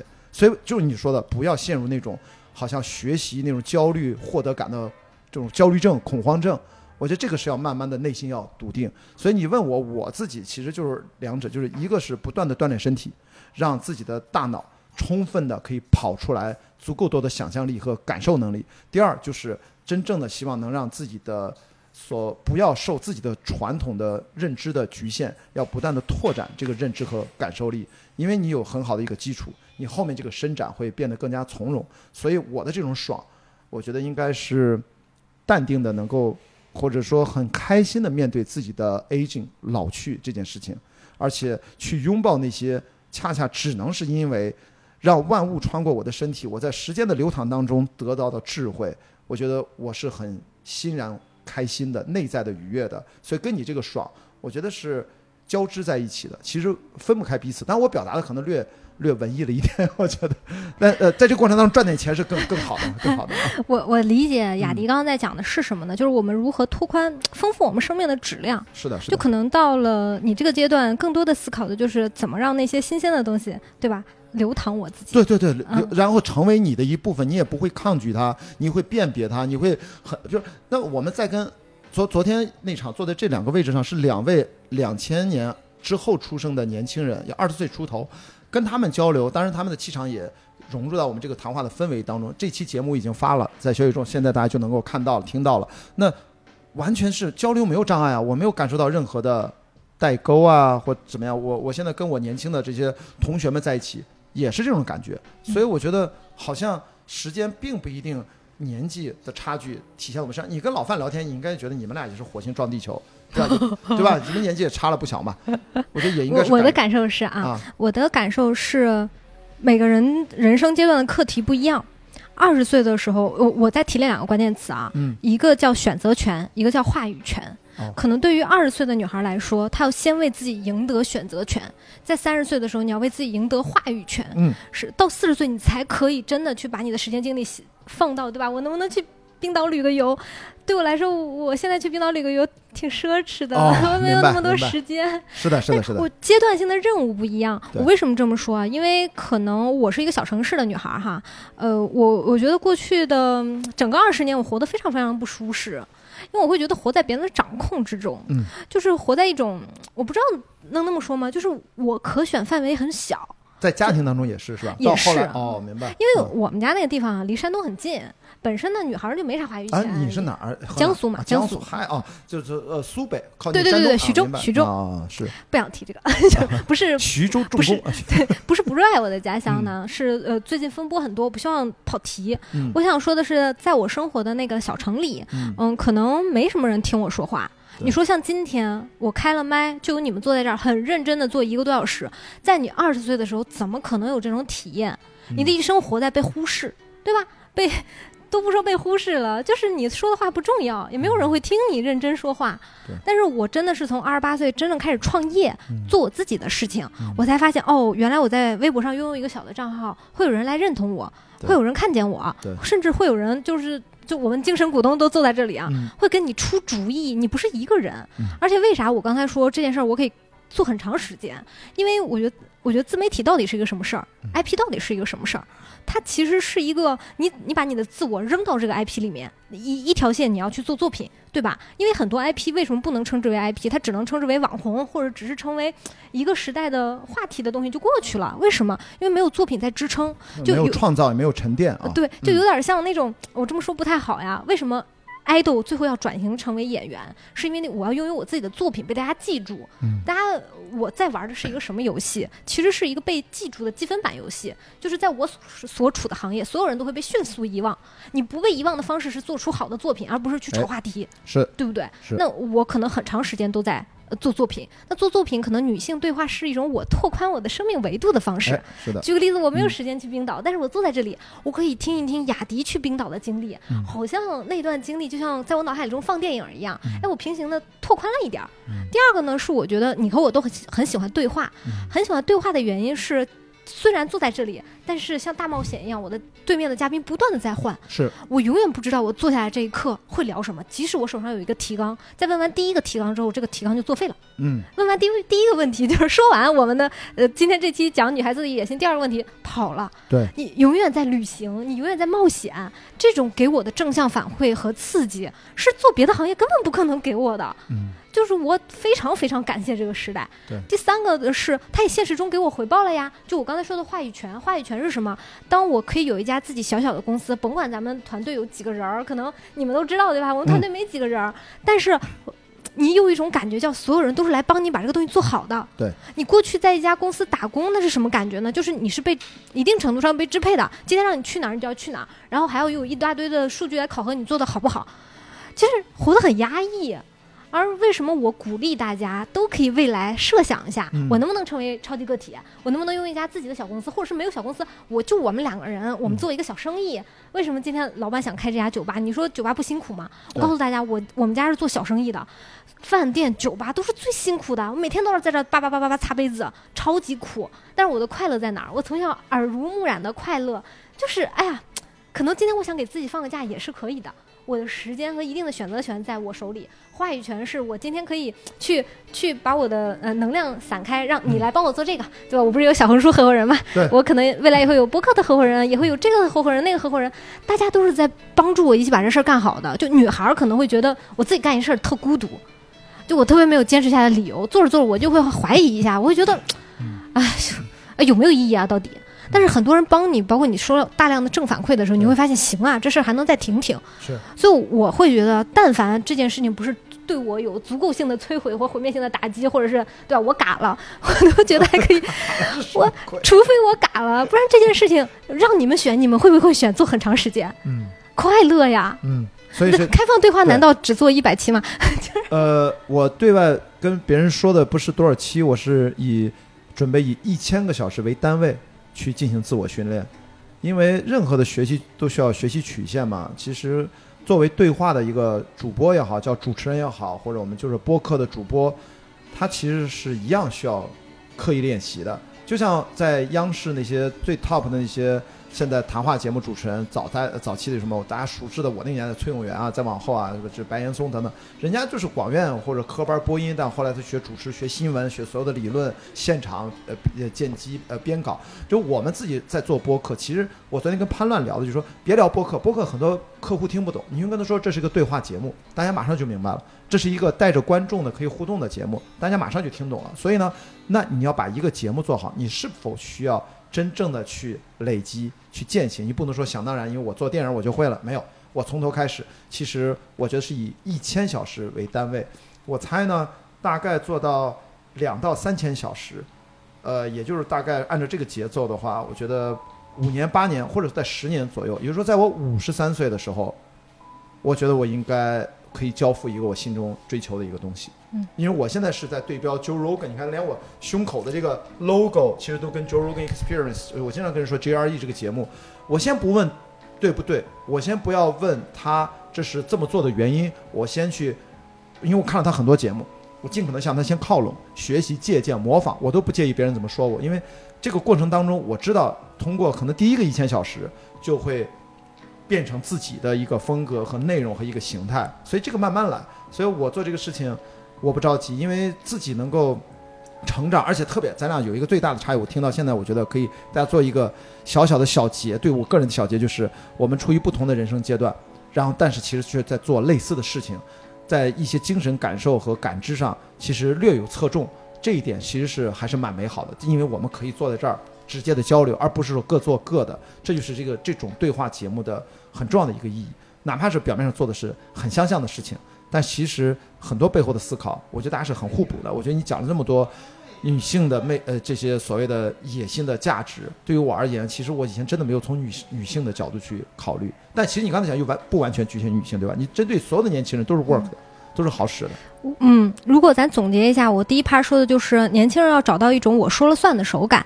哎，这种我说了我觉得这个质感也很重要，就能有有掌控感，是这意思吧？嗯对啊，你要去掌控你的人生，你要知道你是你人生的第一负责人。嗯可能过去我们会，尤其是女孩儿，因为我自己是女孩儿，我有这种经历。嗯我不是说女孩儿就怎么怎么样，是因为这个是过去的传统教育留在我身上的痕迹，我就有一定的依赖性。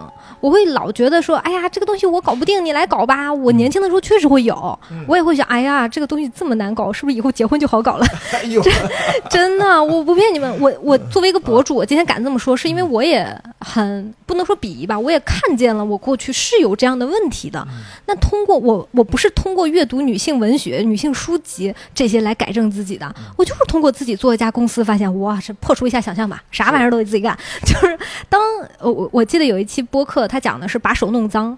当你在这个现实世界中把手动弄脏，获得成就的时候，你就会滋生出一种生长出一种，你看我也行吧，嗯，我就知道我行，就是可能对于三十岁的二干起来再说。嗯对，对于二十岁的女孩和三十岁的女孩来说，我们还在一个向上攀爬的阶段。对，嗯，男性是比较容易被别人鼓励，说我去拿到一个结果，我去争第一，我去对吧？我去赢，嗯是比较容易被鼓励出这种姿态的。女生，大家没有人去鼓励你去赢，去拿结果，去攀爬。嗯所以我今天站在坐在这里，其实也是跟大家说，嗯，如果我们攀爬的路径是对吧，掌控我们自己的人生，成为我们人生的第一负责人，那你可以啊，冲一下。嗯捞一把可以，嗯捞的意思是就是捞足够的东西给我给我自己，不是说去去捞女的捞啊，不太一样，就试一下嘛，捞一下。呃呃，那个说法叫 lean in 是吧？Sandberg 那本书讲的其实就是再往前再进一步啊。就今天我觉得大家坐在这儿就不能让大家白来啊。就是我我破一个梗之后，大家想一想，我会把话筒给到各位，你们可以提问，也可以只是发表自己的。听完我们这一个小时这一趴的一个自己的感受。这个破梗是指什么？就雅迪，就是哦雅迪。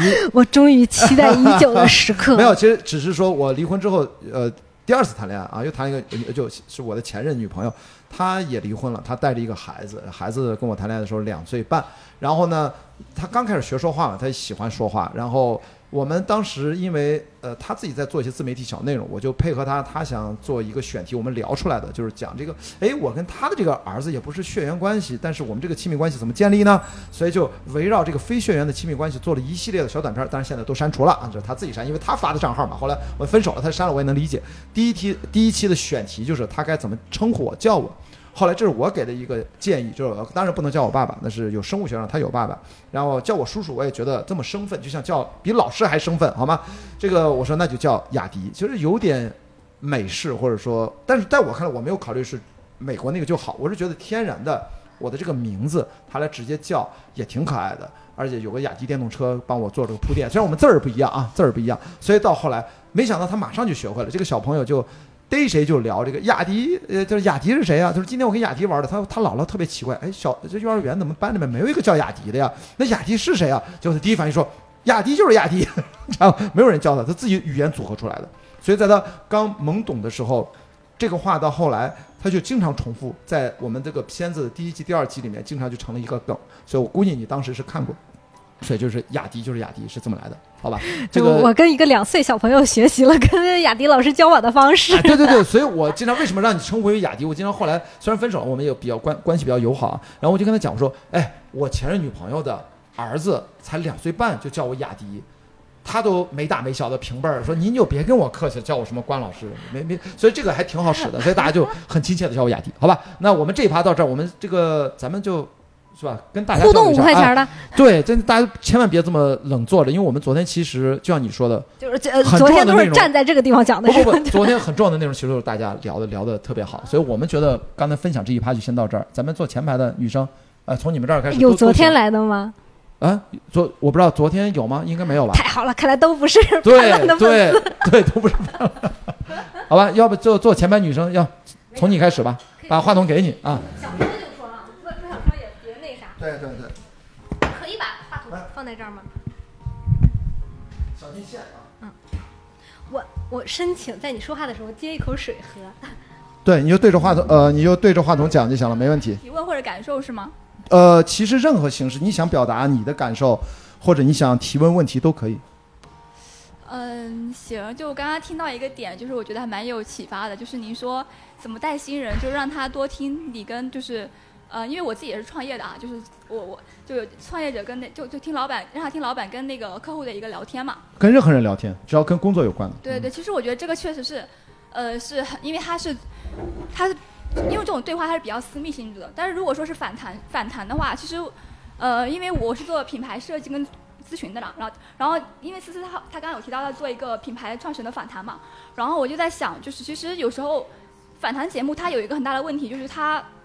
它是对公的，所以说它可能就是对公开公开的那个公是吗？对对对对，对公的啊，对公众的啊。他会隐隐隐藏掉很多就是关键的一些关键的成功因素，然后，嗯，这个东西就所以说我在想，可能我们得到的事实也仅仅只是一些比较能讲的，对吧？能讲对，就有些东西不能讲，但它很关键，他不会跟你讲。所以，我我就想问问，就是像这种呃，那那那这样的反弹是否还有意义？就是说，他可能得到的只是有限的真实。嗯，来，呃，思思，你觉得你先回答还是我先回答？这个你先说吧，你先说。呃，毫无疑问，首先我们并不是故意的矫情，就是显然我们无法把这种对话去当做所谓的制胜宝典。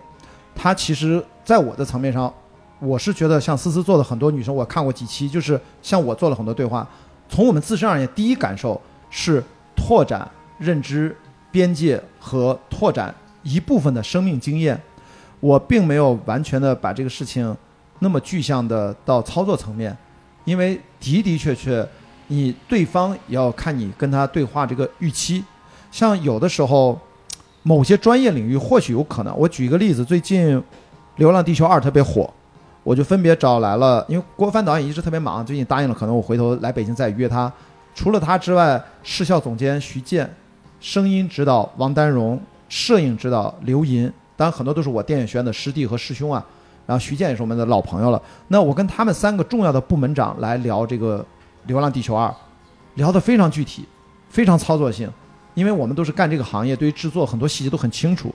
在这种情况下，我觉得对于我们这个节目的观众，如果他刚好也是重度的电影的爱好者，或者他就是电影这个专业的学生，录音系的、摄影系的，或者说做视效的，他就会觉得操作性他他他会有干货。但是如果你刚才讲的是从创业角度讲管理啊，讲的那个东西，因为这个市面上很多嘛，其实有时候对，呃，不管是主播、主持人还是对受访者挑战很大，他能不能讲出一些不一样的东西？就看那个人这个对话他的初衷。之前的沟通是什么？那今天我跟思思，你看我们坐下来还在聊，今天我们聊点啥？我们是延伸到哪里？其实属于那种漫谈式的。我们其实都喜欢那种随波逐流，这个大脑说脑电波的波啊，都能够不知道会聊到哪儿，没有预期。其实当我们俩都不知道今天要聊什么的时候，在座的各位就会踏踏实实坐那儿，谁知道下一个点会走到哪里？但至少是我们不管到哪里都是觉得有价值的。所以你这个问题在我看来其实挺难，挺难解决的，除非是充分的。一般来说。那就是怎么会解决呢？比如说，呃呃，国外我记得美国那个叫六十分钟，对吧？像国外那种最顶级的对话节目，不知道国外是呃国内是不是也这样？会做非常充分的，甚至把这个问题会提提前交给对方，他们会交锋。我要问这个问题，我不想回答这个问题，你必须得回答这个问题，再换。到那个时候，其实啊，如果是那种级别的制作，我觉得他们聊什么都很很重要，那些东西都是精华，但是。如果我们只是正常的漫谈，这个要知道，我们所有的表达，我们为什么讲东西的差别，在国内就新一代的小朋友，我觉得这些教育可能在做一些改变。最重要的一个技能就是 presentation，就是你刚才不是在说什么逻辑表达能力，那个还都是书面和抽象在大脑里面，还是写下来。但是 OK，给你个麦，即时开麦，即兴表达 improvise，来一段即兴演讲，或抽离说。这个东西其实，在我们的国内的年轻人，我觉得已经比我们这一代已经提高了非常大。但实际上，我们都知道，那个天花板还挺高的。在这一点的基础要求上，所以你在看在对话的时候，那么那些面对的那些受访者，他们如果不是专业的经过训练，或者说他们比如说他当过老师，他做过各种的演讲的训练，其实能把这个事儿说明白，他可能只能说清楚自己专业领域。你稍微的让他。跨一下，他就有点表达不清楚了。也就是说，我们先天这块儿，我也经过我的经验啊，也没有那么的好的一个土壤，所以也正基于此，我喜欢做播客。我不说别的，对于我和嘉宾，哪怕就是一次语言表达训练的，我觉得也是非常好的。因为你一定要把它最有价值的挖掘出来，以我的能力能挖多少算多少。作为听众，只要是个免费节目就还好；如果是个付费节目，其实你要考虑到，就是你一定要让那个东西要信息量的密度。让大家的获得感要有足够啊，这个是从我的角度吧。你来看思思有什么补充啊？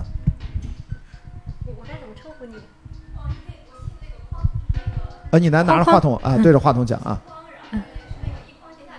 好好。好，一匡姓匡是吧？对，可以叫我匡匡。匡匡匡你好，我认为你问了三个问题。第一个问题是，如果我今天我带助理，有没有一些话是不适合他听的？对不对？我我跟我客户打电话，有没有什么是不适合他听的？虽然这是一个带助理非常好的方式，但我怎么该把握这个度啊？因为你刚刚提的第一个点嘛，你对这个点很在意。嗯，我贡献一个经验啊，就是我今天看在做自媒体，在做 IP，其实就是一个把自己扔到公众面前的一个过程。你要我自己不断接受的训练到底是什么？就是我生活的打开度。我今天到底有多少东西？如果举个例子，我百分之九十都是不能说的，只有百分之十是能说的，那其实我在网上混不起来。今天你要把自媒体当做职业，你就要让渡你自己的生活空间，或者是你让必须让你的打开度打开起来。举个例子，思思越真实，我越能够把我说的真的假，也不叫真的假的嘛，就是我好的坏的都呈现出来。你们可能对我建立的认知就越丰富，你能慢慢感受到这是一个人。如果我只说好的，你们今天不会出现在这儿，你会觉得太假了，因为人辨识人是。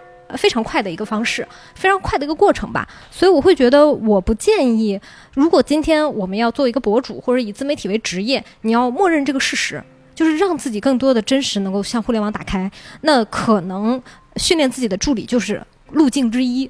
就早期你不想对互联网打开，嗯，因为我记得我之前跟全在一起的时候，他很惊讶于，因为他是文字博主嘛，我是视频博主，我拘泥于我这个形式，必须要呈现很真实的我，甚至我今天干了啥，吃了啥。做什么，我的朋友都没有你们清楚，因为我对他们没有办法打开那么多，所以我会觉得把带助理当成一个训练，可能慢慢等自媒体再渗入我们的生活更多的时候，那个时候就看谁更像人了。嗯，是这个意思，所以这只是我们的路径。我会觉得没啥不能说的。如果我一个助理这么玻璃心，我跟我客户谈钱，或者是我跟我客户对吧玩心眼儿 battle，他都不能听，那他怎么学呢？就是我也倾向于向我助理开放一个真实的我，嗯。但是我觉得反向的，今天的听众朋友们，如果做助理的嘴要严，你嘴不严，就是这个圈子很小的。我那么跟大家说，前段时间，嗯，我有一个在三联的朋友，就是问过我，哎，简历里这个人其实来过你们公司，他到底做的怎么样？就在这个小圈子里面是非常非常小的，人品很重要，口碑也很重要。所以当助理的年轻人，一个首要条件是嘴严，你自己学着就行了，能不对外说别对外说，嗯，就别那么八卦。对，这这也是一个做助理的自我修养。第二个呢，其实框框提到的是，那如果我们做对话的过程中不是百分百真实的，那还有做的必要吗？首先，我跟迪雅迪有一个共同的观念，就是我今天坐在这里，就是你说真话的必要条件。就如果我坐在这里，你都可以忽悠糊弄我，我都没有听出来，那肯定是这个制作人不合格呀，对不对？就是我肯定坐在这里是让他尽可能说他视角里的真话。那这个真话到底对于别人来说是不是真话？我第一我要有分辨。第二个是我不能保证它百分百真实，我们也不可能保证我们自己的话百分百真实，因为这只是在我们角度的东西。那它有没有意义？我认为是有意义的，因为我们打开这个视频，我们报的第一目的不是听真话，而是打开一个新的观点，一个新的角度，它给我呈现一种什么像新的角度。呃，在你刚才讲那句话的时候，我又意识到你有一定的思维模式是陷入在我们刚才说的那个地方的。如果我是我生活的第一责任人，那筛选这个信息的责任在我。这个信息都向我打开，都看到了，但是怎么评价这个信息的选择权在我，我是有权利来说，哎，你这个视频不错，但是这段你聊的不行，假。嗯，对我我的生活经验很丰富，我能分辨出来，所以好的地方我 OK，我能吸收；不好的地方我还可以跟我朋友讨论。对我觉得这是对于我们观众或者听众朋友很好的一个方式，就是你不用百分百信，制作人有他的角度，你有观众的角度。第三个是再来谈那访谈节目的价值在哪儿？这三层嘛，对不对？三层，我觉得第三层访谈节目的价值，我经常强调一句话，就是在今天访谈节目肯定不是一个特别好的形式，因为你看啊，呃，虽然我们聊的很呃质量很高，就形式本身对于今天的年轻人来说是不友好的，因为今天的年轻人非常习惯于 B 站那种，我把一个观点嚼碎了，包装一些故事喂给你。其实我们每个人都很习惯这种打引号的奶头乐。你问我，我也喜欢呀。我不喜欢雅迪跟我讲一个故事吗？就给我概括一下昨天你跟胖胖聊了啥，我就不用自己听了。对我人脑一定会选择最短路径的。要我我也喜欢。而访谈是什么？访谈就是让你很不舒适的在这里记笔记，你必须要抓住它里面的很多 moment，那很累的呀。对吧？所以访谈不是一个好形式，但它的价值在哪里？价值在于，我觉得第一个，它是否能成为作品，能够成为作品的，能够在时间长河中接受检验的，它一定拥有价值。所以我们不一定是用访谈这个形式，但是可以用作品的这个方式，就是我们不一定做访谈啊，我们要做一个作品。那作品是不是我今天举着手机不用话筒，我可以举着手机录，我也可以换其他的形式，我也可以开直播。所以不要把访谈拘泥于访谈。如果你问访谈有没有价值，那肯定是有价值的。任何的作品都有价值。对，嗯，就是三个补充，可以，可以，可以。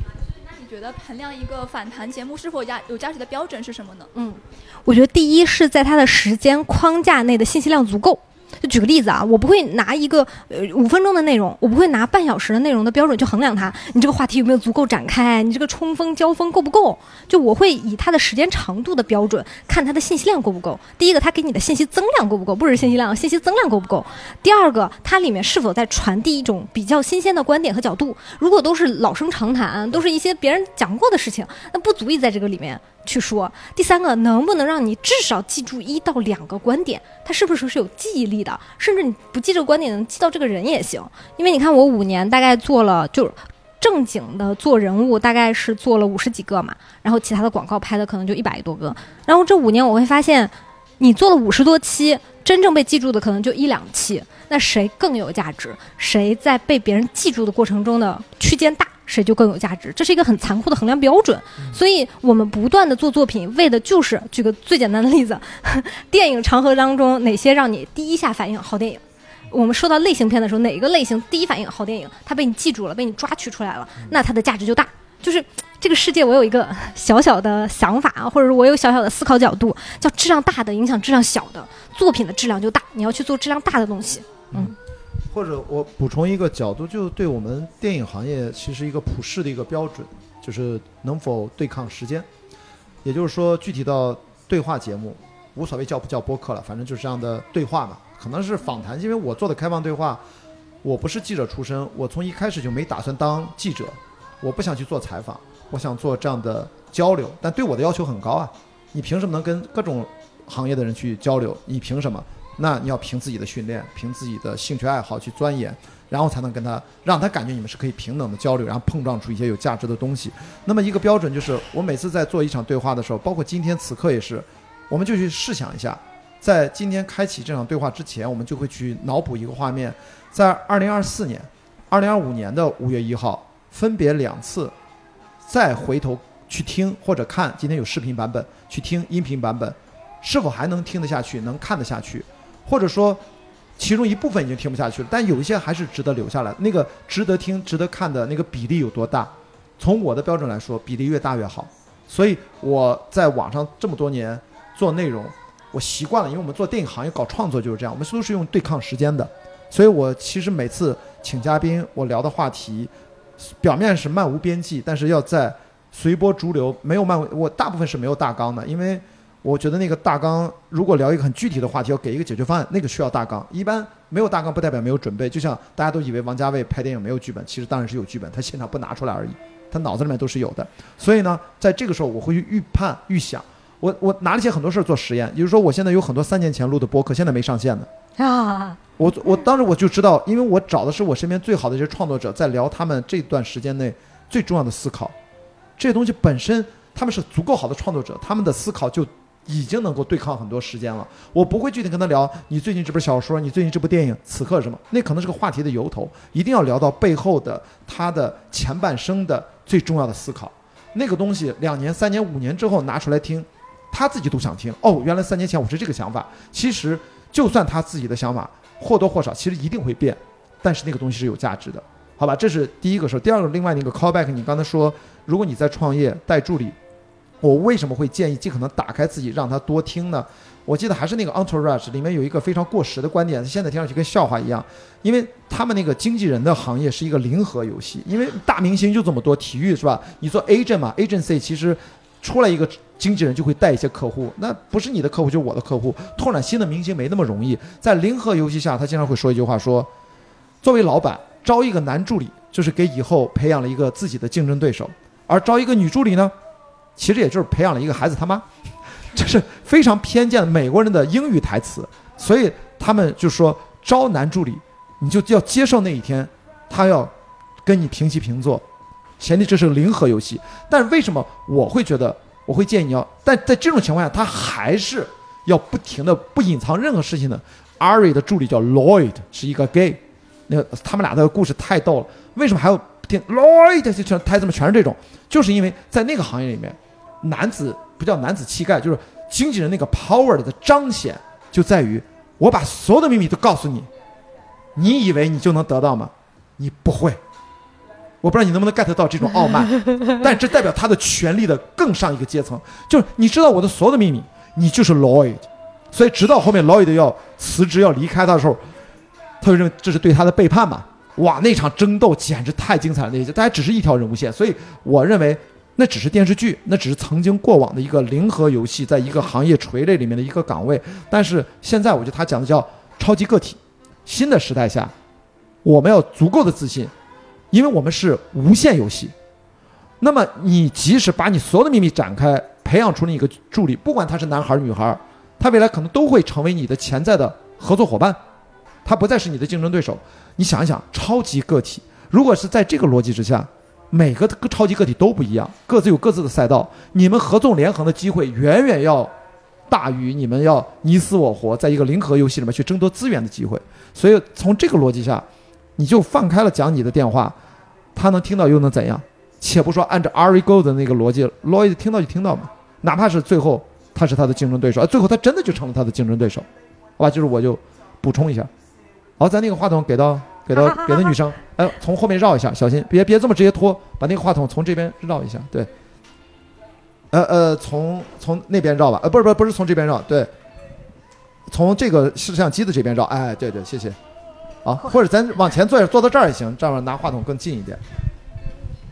哦，雅迪好，思思好，先表白一下思思，就是从那个微博的那个直播关注你的，然后你看是从直播来的，直播形态是吧？对，然后就特别喜欢，觉得你文字特别有力量，然后看完也特别让我有力量感。然后就是有两个小问题，就是关于野心这个问题，我想知道，就是怎么去因为我也刚毕业不久，怎么去平衡这个野心？因为我关注了一个叫楚明宇老师，他说什么什么放弃幻想，轻装前行，然后我觉得也很有很有，就是不知道怎么平衡这两件事。然后第二个问题就是，你刚刚说是什么女孩子野心，我想知道女孩子野心和男孩子野心有什么不一样？然后如果有不一样的地方，我们可以直接学他们那一套吗？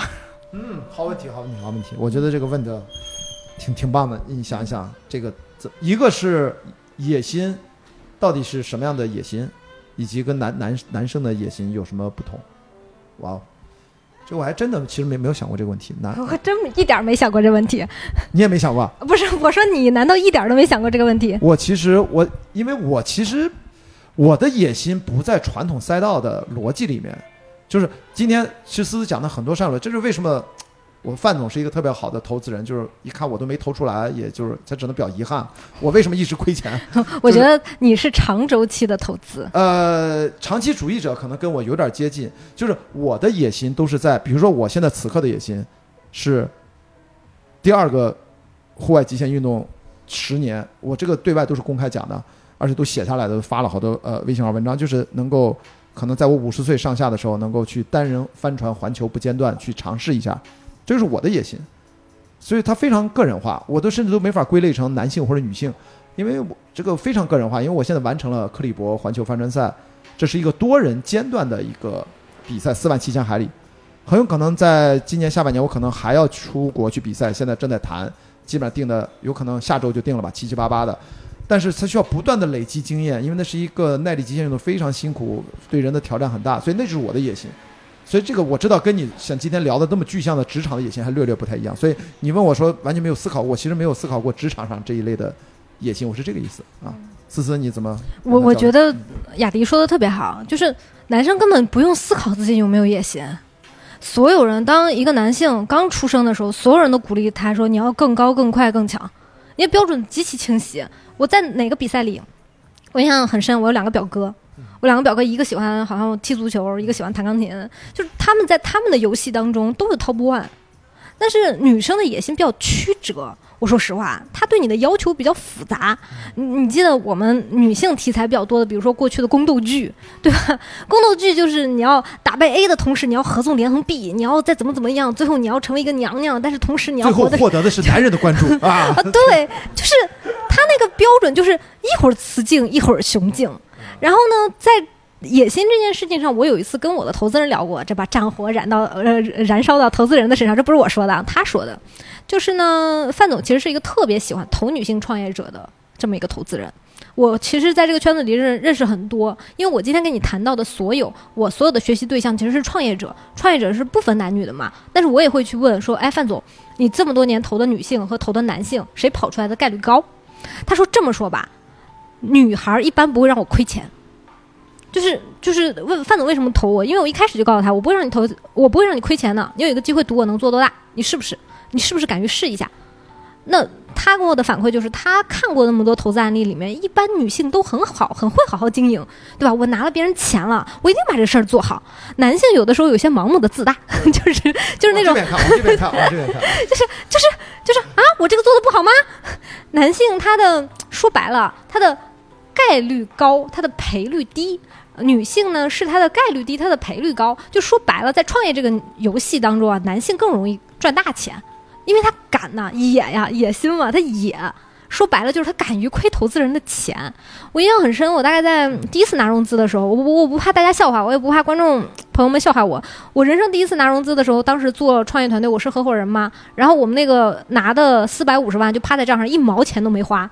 每天在领取支付宝的利息，那个时候叫什么玩意儿，我都忘了。那个叫你懂吗？就是那种 就是，不敢拿那钱做点什么投资啊，对完全不敢的利息啊。完全不敢。我身边认识所有自媒体的男性创始人，那那钱就是我就是不好攻击别人啊，就是在不在都不好说了。嗯就是他会把这个钱烧出去做市场预算，就让自己出名，或者买流量，或者再多买几个号，或者再多招一些人。你说在过去三年他亏的大不大？亏的大。但是你知道投资人的钱是什么？本质是一种杠杆，他是不求你回报的杠杆嘛，对吧？你敢于加杠杆，你你是一定程度上你投亏的是别人的钱，你亏的不是自己的钱。但女生有的时候会比有比较大的责任感和守护意识，就是这个城我打下来了之后，我要好好守好它，我要让大家安居乐业，我要让我的子民们都活得比较好，生活质量比较高。那他哪有时间就把这个攻下来再去攻下一个呢？我们的时间是有限的，我们的精力也是有限的。所以，我其实，在那第二个话题就是我在，呃，这是男女思维的差异。但是我会觉得，恰恰是一个女性创业者，她要拥有雌雄同体的思维，她要去突破她自己自身的限制。说白了，人不管是男人和女人，人都有自己的劣根性。所谓的成长，就是你撕裂自己，突破自己的边界，一次一次的去惊讶到你自己。我我昨天在跟范总聊的时候，我还问他，我说什么会让你决定去投一个人？他说在弯弯弯的聊天当中，不管我问到什么问题，是不是在挑战他，他都能给我惊喜。你真正创业的时候，会发现你面对市场，面对你的用户，面对你的付费用户也是一样的。我能不能一次一次给你惊喜？我 shock 到你，让你不断的去对我报以回馈。其实就是这么一个过程，所以我会觉得，越是女性，你要越是越是越是意识到自身的局限性，然后去突破它。你要知道，你背的枷锁要比别人稍微多一点点，嗯，就比 比比男性稍微多一点点，因为你的评价体系非常的复杂。那第二点就是说，你刚才问的特别好的一个，那我们可以跟男性学习吗？我是不是一味着抄袭男性就可以了？我我我我是这么理解这个问题的啊。这个问题就进入到我的盲区了，我觉得就必须得听女性主体发言啊。我觉得不是，啊，真的不是。女性要发挥自己的力量，要呃，我觉得要首先意识到性别之间的不一样。如果我让我自己活得像个爷爷们儿一样，是不是这句话暗含的就是我对我自身性别的蔑视？就我觉得我是弱者，我觉得女性就是弱者，我觉得我是比别人差一头，所以我要像一个 like man，对吧？我才足够有 power。其实不是的，女性在合作这个方面要比男性强很多。因为他刚刚提的那个，我就一直在笑。你知道我在笑什么吗？我在笑，如果是举个例子，我也大大小小带了非常多的商务了，我真的是商务的黄埔军校。不给大家吹牛逼的说一个啊，我在工号时代肯定是 top 五的商务，而我带过的商务其实比我更优秀。那我带的商务可能他的公司也非常大了，到今天也在跟我们合作。就女生会有那种合作思维。如果我完全像关老师一样，对吧？我我把我培养起来的人当成竞争对手，那我估计打的这个仗就更难了。对，所以我们既然在合作这个方面比另外一个性别更有足够多的优势，那我们要发挥我们的优势，同时。跟对方学习，学习什么呢？我会觉得男性的目标感很强，什么意思呢？就是因为我在创业者这个圈子里，我经常看到男性，嗯，男性创始人发朋友圈展示自己。因为我自己是做采访节目的，我跟你掏心窝子说句话，我邀请很多的女性嘉宾，女性嘉宾拒绝我的方式五花八门，自己最近胖了，然后最近不想露脸，不想太出风头。男性都是哇。伤害一下啊！男性真的是穿着拖鞋就来了，说行行行，来来，这个我要讲两句。我说是这样，你让我讲两句。他说不行不行，我要把这个讲完。就是我们刚才提到一点，就是质量大的影响质量小的，你甭管他质量怎么样，他愿意展现自己质量大。我觉得那为什么今天我们谈到女孩子野心，第一步其实是你要敢于出去表达你自己，你要让别人看到你自己。看到又怎么样呢？我如果我是好的，我不是弱者，凭什么你不能看我？你应该把所有的注意力和目光投射到我身上，你应该看见我。我觉得男性会天然的理所应当，那女生也可以理所，我们可以理所应当，这点是一定要学习，一定要跟男性学习的。第二个，所谓的目标感到底是什么？我一直在琢磨目标感是什么。我会发现啊，上岸第一件，先斩意中人。男性的这个道德感，这个道德包袱真的低呀，真 应该是吧？应该应该可能就是。他会觉得，哎呀，我这个事儿确实。这段话反正当我不存在，反正这屋里面也没什么男的啊，除了呃，刚才还有一个服务员是男的，这这这那个也没了啊。大家懂都懂，就他没有什么心理包袱。哎呀，搞了竞争对手，那搞一下就搞一下嘛。我的意思是，不是说跟人家怎么样了，就是就是欺负人家，啊，他欺负一下怎么样嘛？哼，就是你会发现，我经常因为我不是踩一些，就是呃，我之前踩杨丽维啊，包括一些女性的那种运动员，我都会问他，因为你去看那种竞技运动。推一下就推一下，踩你一脚就踩你一脚，撞你就撞你了，你再撞回来嘛。对不对？我觉得有的时候女性都会像小狗咬自己的尾巴一样，女性会不断的转圈，说：“哎呀，那他会不会那么想我呀？他会不会不喜欢我了？哎呦天哪，拉黑我怎么办？”呃，就是 赶紧拉黑我。对对对，就是加戏其实是一个天然技能，对于女生来说，就也有也有很多男性，也有很多男性，比如说我男朋友，他其实也比较女性特质，比较比较好多想，比较容易陷入内耗。我觉得在这点上，我们可以向一些有男性特质的人去学习，就敏感一点。粗神经一点，你撞我了，好啊，我一会儿撞回去，你给我等着。嗯，我觉得或者叫雌雄同体一点啊，我觉得好像其实不同的我身边的朋友都提到这个词，要雌雄同体是一个蛮好的，是一个自我的算是历练的过程吧。因为我其实，在做更多的对话，其实就是其中很多都是跟女性嘉宾去对话。我觉得他们很多就是不断在补足我的认知的缺陷。可能在我三十五岁之前，我是没有这个意识要去主动的去去寻求跟异性去交流、去对话。做节目以前，我可能我一开始做节目，其实请的都是在哪怕三年前我请的都是很多天然嘛，电影行业里面主创男性占绝大多数。那现在我会更倾向去观察这件事。我举个最细小的例子，就是此时此刻五一档上映那么多电影，忙活的跟春节档一样。当然，影片质量就这么回事儿啊。那么大部分的主流娱乐电影里面，然后你看女性角色依然是功能性和辅助性的。我们真正的所谓的有主体性的女性角色，你就此刻你打开猫眼，你看一下现在上的什么电影？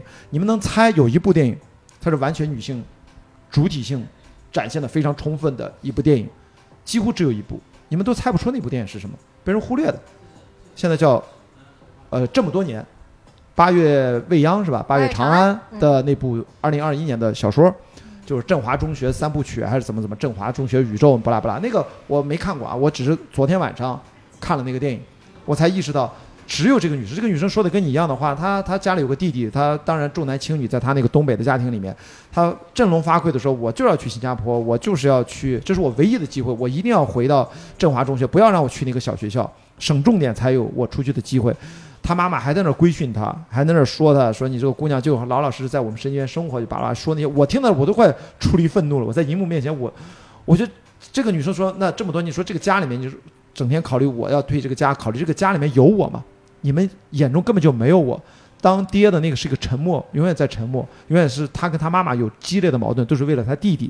然后说，你们如果没钱没势也就罢了。结果对于人未来的发展目光还这么短浅，然后他妈妈马上就沉默了，就每句话都要扎心。你要知道，如果母女因为女生没有被看见，在家庭生活当中是隐形的，一直是被打压，然后他要不断的突破自己的生活困境，要通过高考要考出去，刚好他有个机会，他好学生嘛，有一个新加坡的一个大学保送，前提条件是毕业要工作六年，他要抓住这个机会。所以我看那个电影的时候，我就觉得。天哪！因为我也是有姐姐的人，你知道吧？当然，我姐姐当年其实是她是读的职业高中，然后到后来她是自考大学啊，读 MBA、EMBA 什么。她现在也非常非常厉害，就通过自学。然后，因为她那个年代比我还大很多岁，在那个年代还不兴考大学呢。我比她小四岁嘛。等我上学的时候，我也考大学，考了个艺术院校，不拉不拉这些。所以我看到这种电影，我觉得至少是不说别的，如果用现在比较流行的这个议题的视角来看。这部电影是合格的，这部电影会让很多女生会很喜欢的，因为她是在就是为自己的野心去主动的表达，去面对最大的阻力，首先来自家庭，来自她的母亲啊。但是这个伤痛感很强的。如果一个女生的自我的成长是要通过跟母亲的母女的决裂，我天哪，这个这一 比你冲破蛋壳那要可怕的很多。但是这部电影就是品质只有那样，但是甚至从这个角度值得一看。我觉得在座的这些女性朋友们，其实可能会有不同的感触。哎呀，我心里想的是，这就破防了，那我们面临的困难可比他多多了。呃，这这对啊，到到你成年之后，你才会发现，青春期那是一个坎儿，扔到社会上是另外一个世界。我的意思是啥呢？是我我我大概知道这部电影啊，它大概讲的剧情呢，就是这个女生要抛弃她的男朋友，她的男朋友。是这个世界上唯一会回应她的人啊，贼帅。然后呢，她为了考新加坡的这个机会，抛下了她男朋友，就是毕竟还是个爱情片嘛。我刚才讲的其实也是个这个道理，抛弃就抛弃了吧，怎么样呢？说到，就是不要有那么大的心理包袱，真的抛弃了我，对吧？你如果爱我，你来新加坡找我。而且还是个富二代，对吧？当然后来这个这这哎无所谓，电影不重要。我我真的，我刚才其实也是在调侃嘛，我我我我也在调侃你。我说这个女主这原生家庭只是第一道坎儿啊，她的人生还有无数个坎儿。但是我觉得女性比较好的一点就是，当你正视了自己野心，你就可以换一个视角去看，其实所有东西为我所用。什么意思？就是这样的一个原生家庭，是不是也点燃了我的动力筒？它是我那个火箭的推力啊！如果我的家庭不不是那么糟糕的话，我干嘛要去考到新加坡呢？换一个视角来看，它是我足够强的动力。对我觉得行，你给我了我就收着。嗯嗯，冲！好，咱们话筒给到旁边的女生，您吧，对吧？拿着话筒在啊这边，要么您坐前面吧，坐这儿吧，这有个空座，对，坐着聊，坐着聊，把它转过来，对，想咋样都行。啊，大家好，我是天乐，然后非常高兴来到这儿。然后我想表白思思，因为今天就是就是今天我是冲冲着雅迪来的，因为我平时还挺喜欢户外运动，我就想用我的亲眼看看看，就是一个帆船航行了那么远的人，他他是他有怎样开阔的心，就我想亲眼来看一看。结果今天思思在这儿，我就觉得像思思的。思思给我呈现的状态，就像她的网名一样，闪光少女。对，我就我就觉得 但是她不刺眼，它女杀手很闪光，但是她她她不刺眼，就我还就很开心。然后我想分享一下我的困惑吧，就是我知道我是一个有野心的小孩，然后啊、但是我从小被打压。都就是被从小被打压长大，然后我对权势就是比我强的人有天然的畏惧感，然后我没有办法很好的和就是我眼中有权力的人就是很直接的一个对话，就包包括我现在拿着话筒，我刚才我在下面，我紧张的要死，我觉得我没有办法，就是我对自己非常的不自信，我我觉得我没有办法清晰的表达我的想法，然后对，就是我的问题，能清楚吗？就是我我我有野心，但是我非常的不自信。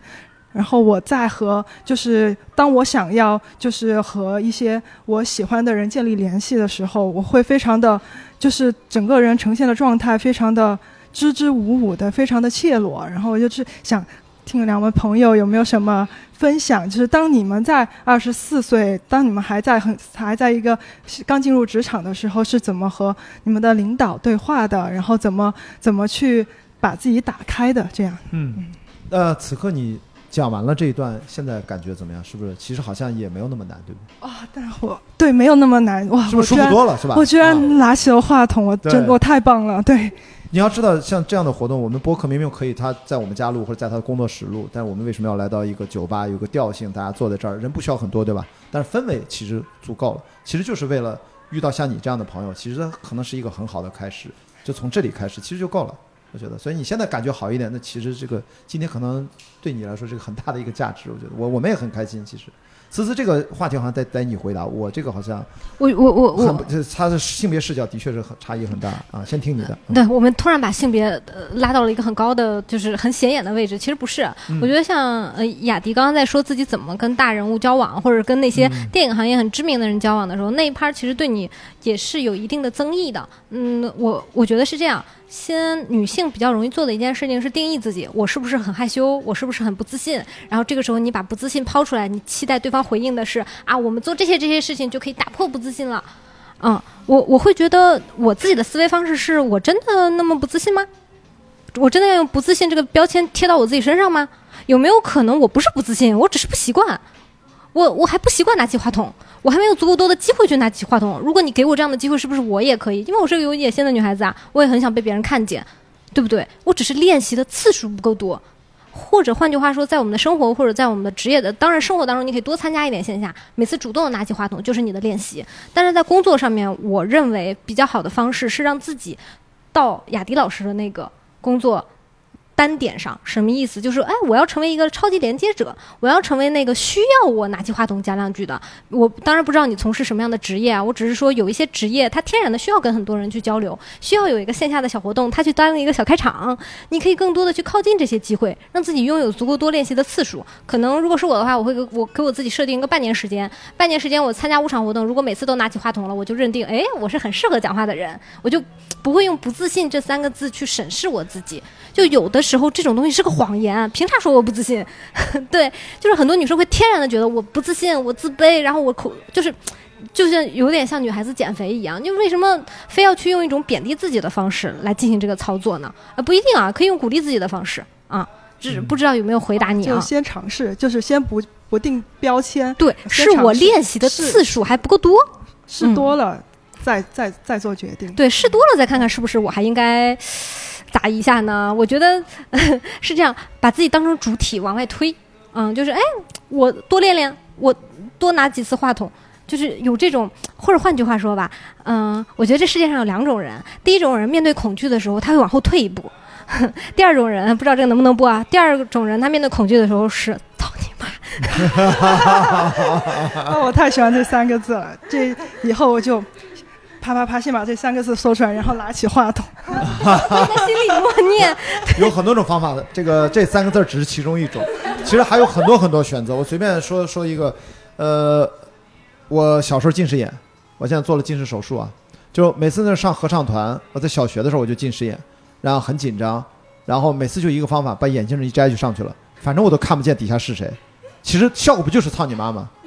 就是爱谁谁了，反正我你们你爱怎么看我唱走调了不重要，但这是一种方法，还有一种就是我们从认知，因为你说说的是个心理学的问题，其实它有个认知疗法，就是你可能还可以从底层上去慢慢的回想这个东西的自我的来源，还是靠自我的回忆的。啊，甚至甚至都可以求助一些专业的人士帮你引导一下，然后最底层逻辑，你刚才是自我的一个合理化，说我小时候被打压还怎么样，可能还有别的因素，从认知的角度发现所有的一切的来源，当然再给一个角度，就是从生物学上。那刚才不是说又是操你妈呀，又是摘眼镜儿，可能这些都不适合你怎么办？那还有一种方法，就是也是从科学的角度，我们都知道，我们所有的皮呃皮质醇增加了之后会增加我们的紧张程度。你刚才在那儿，其实皮质醇已经上升了。那么为什么？这是因为我们要更多的去交感神经和副交感神经，它是一个交错的关系。我们用一个很直接的、最近短时间内马上有效的解除压力和紧张的方式，就是在你拿到话筒从这儿走到这儿之前，深吸三口气，呼出来，往返三次，深呼吸，用这样增加二氧化碳的身体比率的变化来直接刺激副交感神经。这是从生物学上，马上在极短的时间内，你的大脑就清醒了一下，感觉心平气和，然后再拿起话筒开始讲。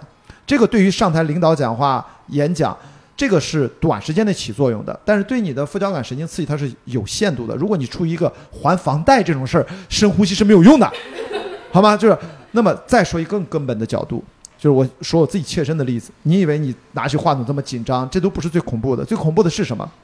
像《Matrix》第一集，Mr. Anderson 突然发现自己嘴张不开了，记得吗？那个嘴啊打开，对吧？你记得那个画面很恐怖吧？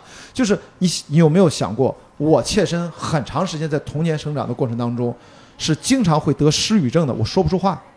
老师站起来，突然不知道因为紧张了还是什么，班级点一可我就一个字儿说不出来，一直到研究生一年级还是二年级，我记得在崔卫平老师的一个艺术概论的课上，我上第二次艺术概论，让我上台要演讲哈维尔，哈维尔文集给我们发了，我们要上台要表达对哈维尔的这个观点，就是做 presentation 嘛。我站得起来，站到台上，当着全班的同学，一个字儿说不出来，这是我最后一次发作这个病症，所有同学都不知道我怎么了，就是他以为是 panic attack，不是 panic attack，就是说不出话了。但是实际上在那个时候，我早就在读大学的时候，我通过看文献自己学习，我从认知的角度，我已经知道这件事情的根本。你知道是为什么吗？说出来很扯淡，是因为我是左撇子。然后我上小学一年级的时候，那个年代的老师不知道为什么居然还有人会用左手写字，把家长叫到学校里面，跟我说，跟家长说让关雅迪改成右手写字。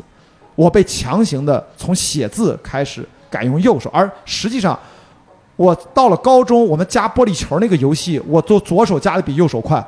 我小时候打羽毛球、乒乓球、吃饭，我到现在用左手用筷子非常灵活。那么，甚至是到我此刻，我在去年还是今年，啊呃，今年呃去年到今年，我学网球，我都跟着教练练了十个小时了。到第十一个小时这堂课的时候，要学反手了，突然让我用左手握拍挥了两下，怎么打怎么有，教练有点愣，哎，怎么回事？你怎么左手拿到这个位置，怎么打的比右手还好？你要要不你试一试，我给你给左手，我发现左手怎么打都比右手更自然。那那教练也愣了，我突然想想，我跟教练说，我小时候是左撇子，他就明白了，说那你练左手吧。那你知道为什么？就是当我长大了才明白，你被强行的，因为左脑右脑分布语言这个语言系统管理的问题，被强行左撇子改成右力，从左力改成右力的时候，你的语言系统会受到混混乱。所以而且又这么小的时候，又是写语言，语言又是要识字，所以我经历了很漫长的大脑的紊乱、自我校正的过程。这个过程到我到了大学才明白，而到我大大学之前，从小学、初中、高中，经常都说不出话来。这个事情连我爸妈都不知道，因为丢脸都是在公众场合，你在家里面说不出话来，你就不说了呗。但是你到了必须要说话的时候，老师站起来提提问、回答问题的时候，你突然站起来，你以为你站起来那一刻还能说话，一站起来突然说不出来了，那种很恐怖的，因为你根本不知道他哪一秒会发作。但是我想跟你讲的是，性格，我是一个大大咧咧的性格，遇到这么糟糕的事情，我也是没皮没脸的。最后我上了大学，我用到的一个应对的方式，其实跟他讲的“操你妈”那个很像，恐惧吧，足够恐惧。那个时候我还不太知道为什么，但我用了最粗暴的方式，就是把自己扔到，就是后来心理学上印证了这一点，就是让你去踩那个空洞的桥，让你带那个 VR，现在都要训练你害怕什么就直面它。所以说后来生了我的人生的重要的一个法则，就是你越恐惧什么，越要直面它，越拥抱它，越成为它的一部分。就是我们电影学院标放有一千个人的座椅。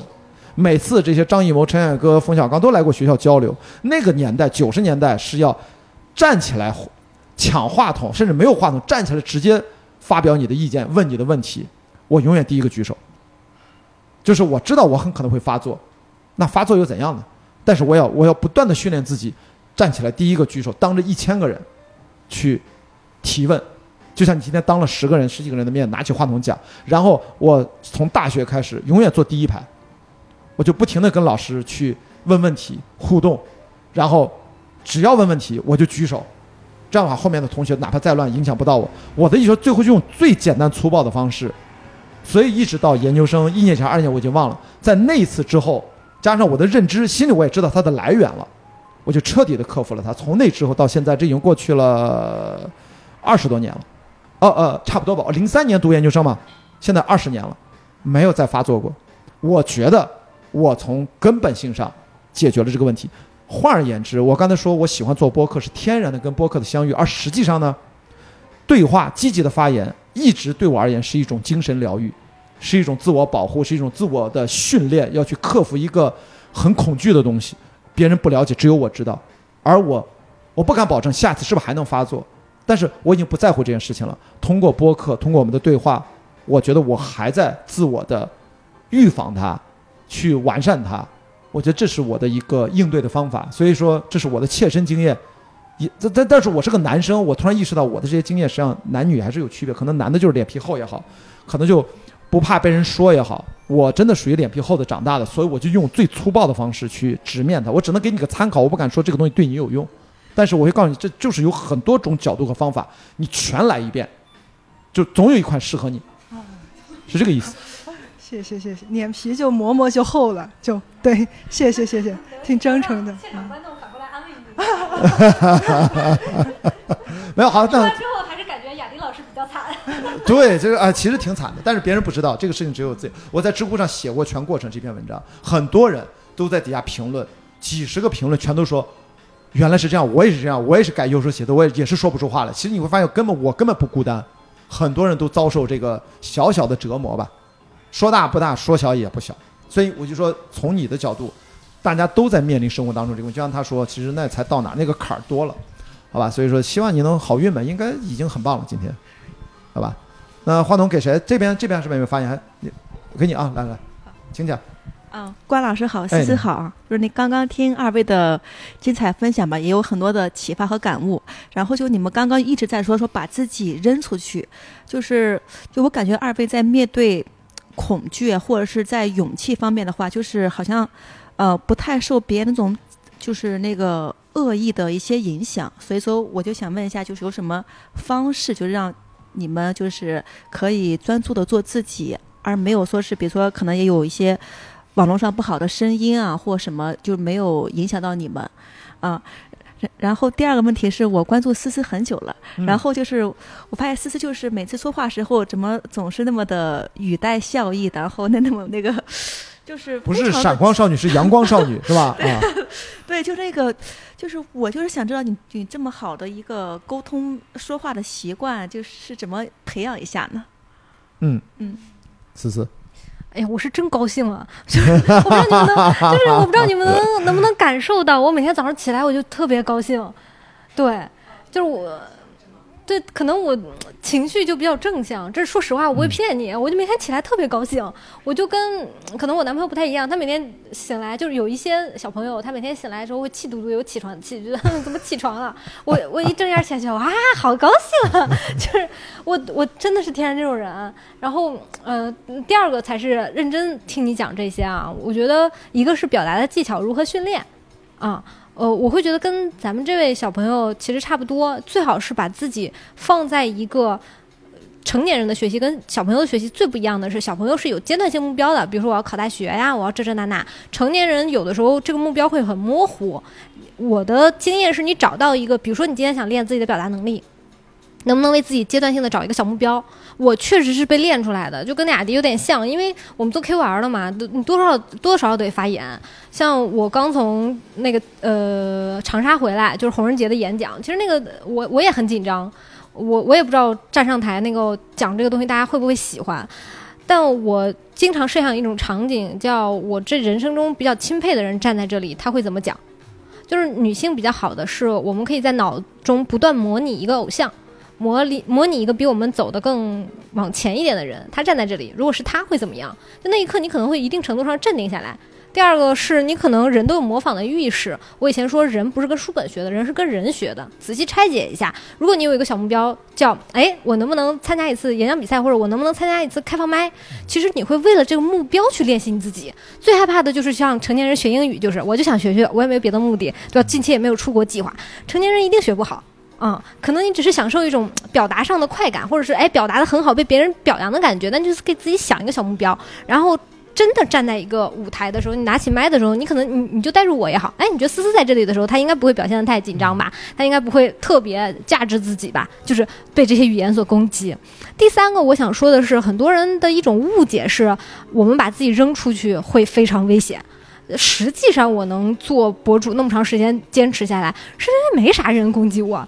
就是我呢，日常也不怎么追那种特别对立的热点，可能反应比较慢，日常都在剪片子，我也来不及往上冲浪。我我感觉跟很多人比起来，我是二级冲浪，就一个热点都过去，我发现啊还有这事儿。我很多时候不是不追，是我的时间在剪片子沉下去了。但这个东西很好的一点在于，哎，可能跟你刚才上一个话题也有相关啊，因为我自己不是做了这样的播客和视频吗？我要不断的去看那种逐字稿。就是从逐字稿里去拼拼节俭，看这个内容能不能很好的输出。那我就自然的一些口癖啊，或者是一些讲不到位的东西，我就会在那个逐字稿里删删减减。我每次都很沮丧，觉得哎，我怎么又打断别人了？哎呀，这段怎么又没有讲清楚？但是当时间累积的比较长，次数比较多的时候，你的表达能力真的会提升。然后你也会发现，在你做作品的时候，没有人会带有色眼光去看你，或者是对你很大的抨击和恶意。我们是可以跟别人很好的沟通的。比如前两天我说 B 站那个事儿，不是冲上热搜了吗？然后确实有很多人骂老蒋也骂我，但我会跟他好好沟通。比如说有人会说啊，什么微博就是一个什么厕所，然后怎么怎么怎么样的，说难道微博还能好好沟通吗？我说可以好好沟通，你试着你跟我沟通，我就能跟你好好说话。他就不说了，就是 对，就有的时候一个人特别气愤，怎么怎么样的时候，你就 感觉他像个小动物，就摸摸他说，嗯，好好好，知道了知道了，他也就不吵了。对，所以我会觉得，比起我的收益来说，这些声音影响不到我。以及当你走在一个正确的路上，你是在吸引同好的，你是要在你同好眼里有足够多的曝光。那些那些哎呀杂七杂八的声音，他对你不能说不重要吧，只能说。近乎于不存在，他对你做成这件事没有帮助。说白了就是那个目标如何更清晰。那个目标真的，我记得以前啊，我不知道这个能不能说啊。我记得李笑来写过一本书，叫什么《通往财富之路》，它里面就写说他学英语最重要的一个技巧是什么？先认知到学英语这事儿倍儿重要。就咱俩也一样，就是你先认知到表达这件事很重要，不被别人影响，或者是完成自己的目标。我的主线任务非常重要，主线任务重要。这个乌龟我踩不踩？这个乌龟会不会过来咬我？无所谓，Who care？对，我觉得这是一个比较好清晰主线任务，就是你踢走别的小乌龟最好的方式。嗯，好吧。呃，怎么后面那位想想表达什么吗？把话筒给他。我还需要这么长时间吗？然后我我也问一个问题吧，就是。呃，我觉得“野心”这个词儿我特别喜欢，因为一九年的时候，我为什么那时候刚来北京，然后来读传媒大学哈，然后那时候特别喜欢此次线下的一场活动，然后我当时就在想，我说哇，这么闪光的一个女孩儿，我特别喜欢她，然后一路看她走来，我说我也想成为这样的人，然后后来通过工作的关系，让我采访到她，然后当时采访到她的时候，我就觉得，嗯，当时那个野心的那种，呃。欲望还是什么那种感觉，反正就是特别特别爽。我觉得哦，一步一步走过来，然后到今天线下又见到他这样的一个状态，我觉得特别好。其实，在呃就是有野心的女孩身上，大家一般人会说野心，可能有的人就说女孩脸上就写着我要赢，但我觉得思思还不是那样的人，她就是刚才很多大家也都说她是那种哎，看上去就很亲和力的那种人，对我觉得这是一个非常好的一种能力。然后，呃我想问的是，就是野心和就是在你的成长道路上，野心它和能力，它肯定其实是。需要去匹配的嘛，就是你的能力是一方面，但是你的能力能不能 cover 你的野心，就是这个变化是怎么样去权衡？尤其你在发展的路上的时候，你发现，哎，你曾经之前那个野心好像，就是好像觉得错了，啊，我要再去改变一下。嗯，对，不知道你能不能懂我那个意思？能能野心能 get 到野。心和能力的匹配的问题，是吧？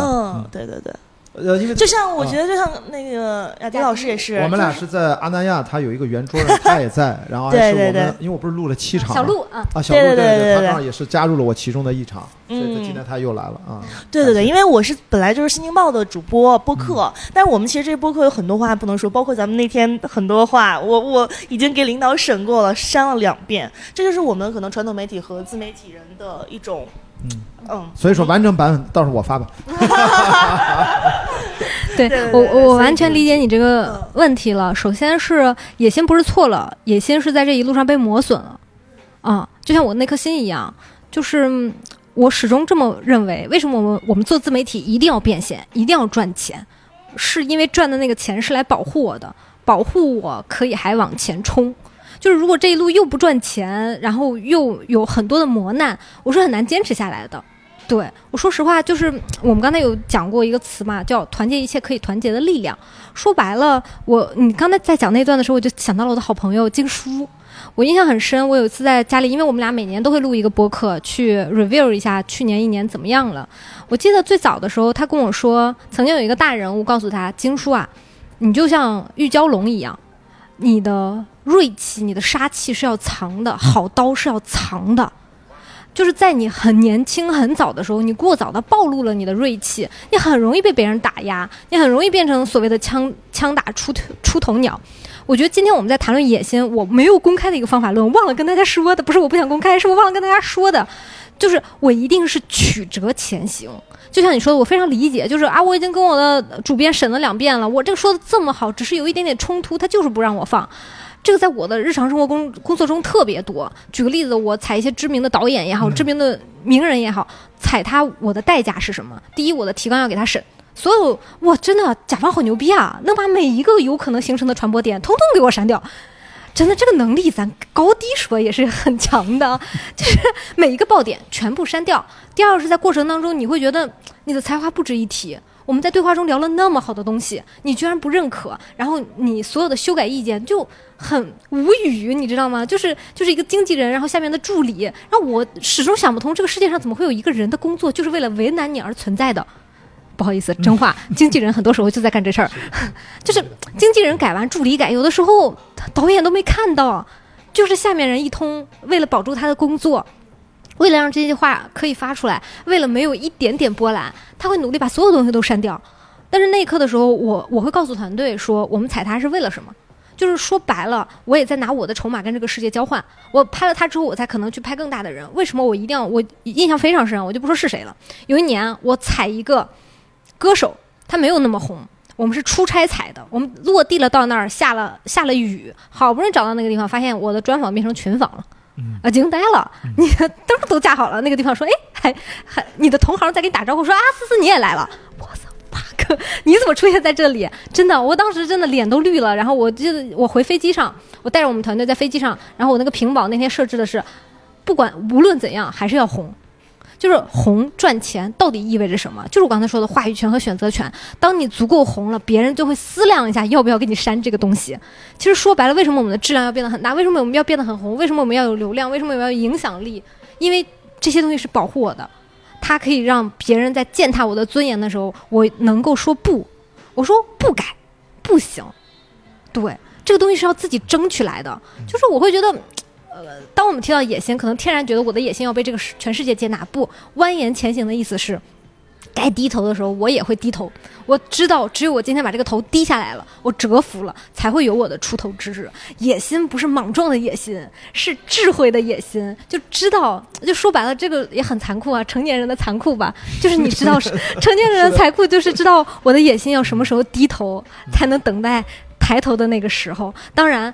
等我自己真正做做大的时候，我要知道，就比如说我们，你应该也踩过我吧，对吧？我我就知道我不应该做什么事儿。就是任何一家媒体报道采访我，第一个我想的就是我在采访之前我就知道我今天要讲一个什么故事，我一定给他点，给他一个能够起标题和主题的东西，我主动给他。第二，我话说完了之后随便你改，只要你不恶意的给我剪辑删改，随便我不看你的粗稿，我不提任何修改意见，你认为是啥就是啥，我尊重你，就是我。哎呀，这好难听啊！我爬上来的时候，我就不想去踩别人，因为我知道爬上来的过程很难，就能不伤害别人就不伤害别人，尽量不伤害别人。嗯，作为一个优秀的被采访者，这也是一个很重要的素质和素养啊。所以遇到这样的采访对象是吧？你看大家都是非常知道自己一路内心对方心里面小盘算、小担忧是什么。其实你跟我一样，我其实我接受所有的采访，其实都是不用给我看稿。我说，如果你对比如说环球帆船赛，你有怕有事实错误。我可以帮你做 fact check，对吧？我可以帮你，别真的你写错，如果不看，变成我收拾你，你理解错了，我是要帮你检查一下，不要出现事实性错误。这个我最多只改这个，你的写作观点其实我其实都不参与的啊。其实这点我是非常同意。这边三位都一直没发言呢，要不要参与一下？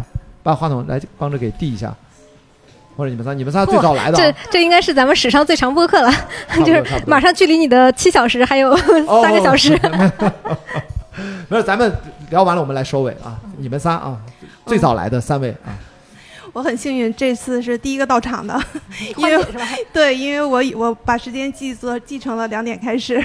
我们是临时改成两点半，发了个短信，所以是是我的锅，是我的对我可能没有错过那个短信，没关系的，反正我是早到而不是迟到，我就很开心。谢谢。嗯，然后我跟雅迪老师是同一年龄段的，但是作为一个女性，我觉得女呃，在咱们东亚社会，对女性这个年龄其实还是。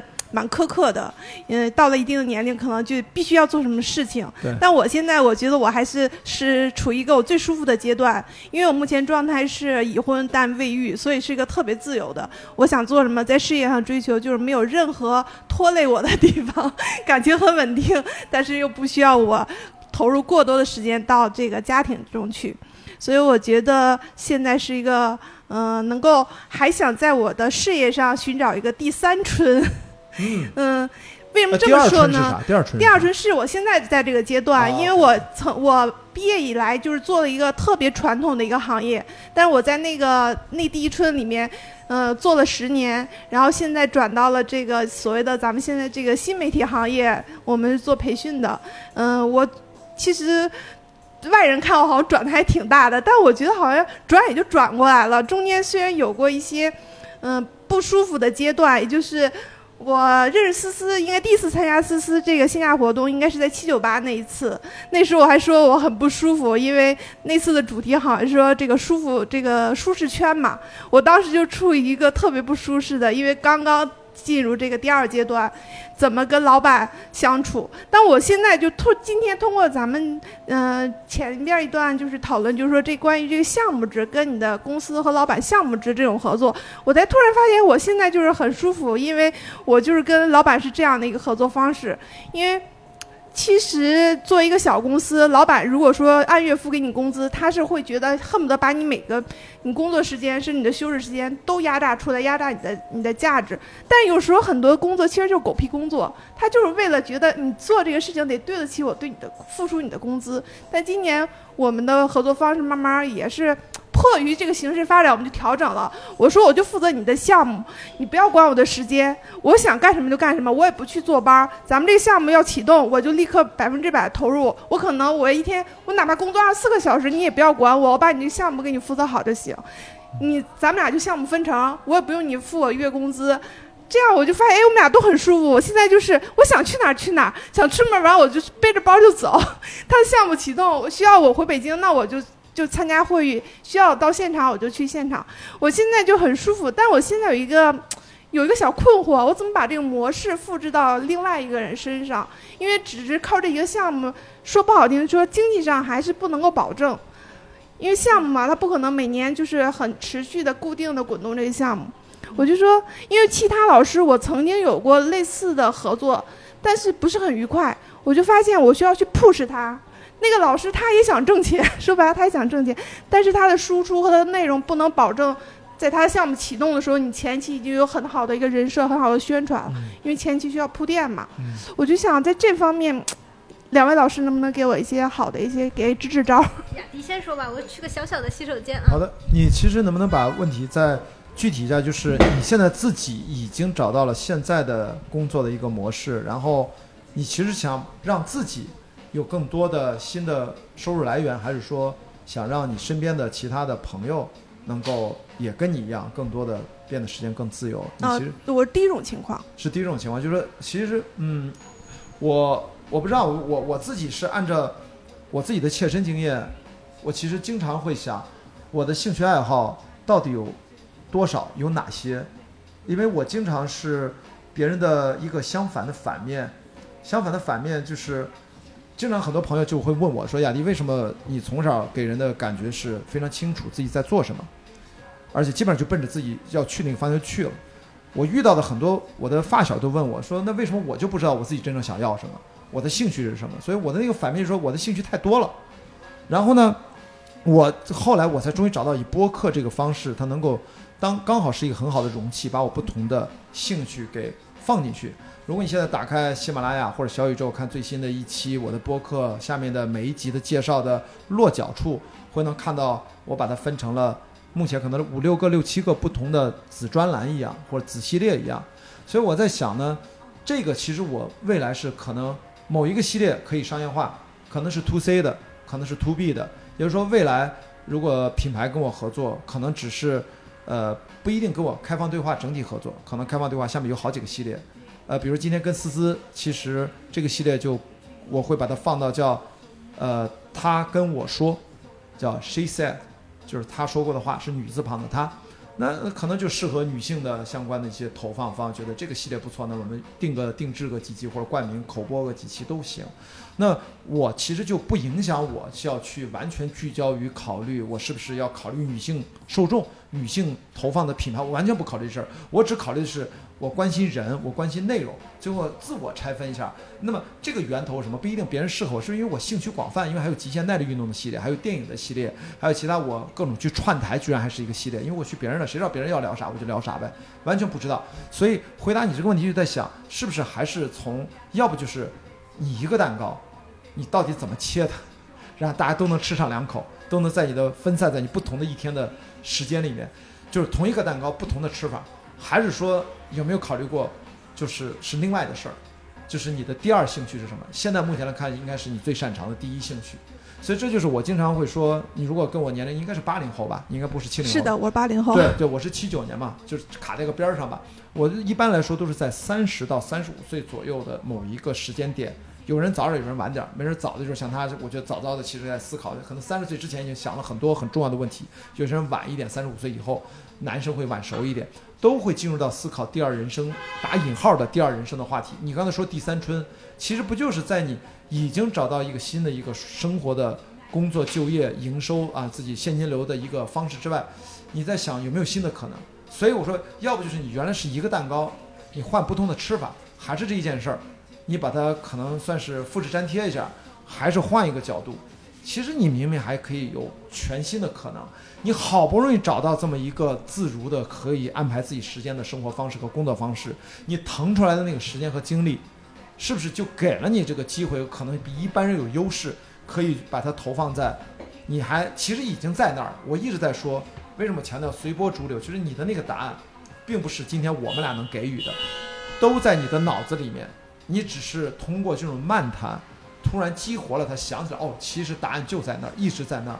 就是我觉得很有可能会是第二种方式，你通过你自己的努力、时间、经验积累，找到了一种有很多充裕时间的这样的一个生活状态。它能维持一段时间，你也会觉得会维持一段时间，也不想这么维持下去。万一变了呢？你也不想都把它变成日常躺平、阅读、玩儿、跑步、运动、休息、游泳，也不想干这些事儿，想干着另外一摊创造价值的事儿。我觉得还是要从你内心的兴趣上去找。我刚才说了，我是刚好是有很多兴趣的，我喜欢电影，喜欢电影我还喜欢之前当制片人，现在我未来可能想当创作者、编剧或者导演。然后我喜欢运动，运动就多了，从越野跑、登山，现在到帆船赛，我其实发现每一个兴趣它都排着队等着我呢。所以我觉得没准最俗的方法就是好脑子不如烂笔头儿，咱回去就把自己的，如果或者这种最粗暴的方式，我经常举那个比方，一把火把你现在拥有的一切物质条件全部烧掉，可能银行卡余额都没剩多少了，或者有充足的让你吃上饭的，不愁吃喝的银行卡的余额，但是其他拥有的一切全部烧掉了，你会做什么？一把火烧掉你所有拥有的一切，再出发你会做什么？包括你现在拥有的这些，就那个事情可能是非常对你来说是重要，因为你要不停的换角度去问自己的真正的内心，你到底愿意为什么付出精力和时间，还能源源不断的让自己不是那么痛苦的走下去？可能没准你去做第二个蛋糕，这是我大概从我的角度啊，所以听听思思有什么，或者你有什么想法补充都行啊。呃，其实我现在也的确是，呃，像你所说的，就是说，在想我，因为我现在时时间很充裕嘛，也是在想做在做一些其他的事情，能够也是以现在这种方式，对方也不要求我去坐班，时间能够大家都彼此对结果负责，我觉得这种可能更适合我。我也在最近在约朋友，看有没有是一块儿在做点其他事儿。嗯是的，嗯，司机有什么补充吗？是。我说太激情了，都已经一把火烧掉了。我脑子里这跟我的角度特别不一样，我还是我还是好好挣钱的角度，我这还在调整我的心情，一把火删掉，好激情啊，好激情差别，挺好激情，好浪漫。双鱼吗？是巨蟹我是天蝎啊 我上升还是天蝎，我告诉你，超天超级天蝎。好好浪漫，好浪漫，好浪漫。我好土，我好土。我哎我想的什么星座啊？我水瓶儿。啊不，前前前女友是雪萍。啊，那那那我往这边坐一点儿 就是不要影响到我们雅迪老师的发挥，很浪漫，我很羡慕，我也很喜欢。我我我只是觉得，嗯，二十岁、三十岁、四十岁，大家手中拥有的牌不一样。四十岁要打人脉牌了。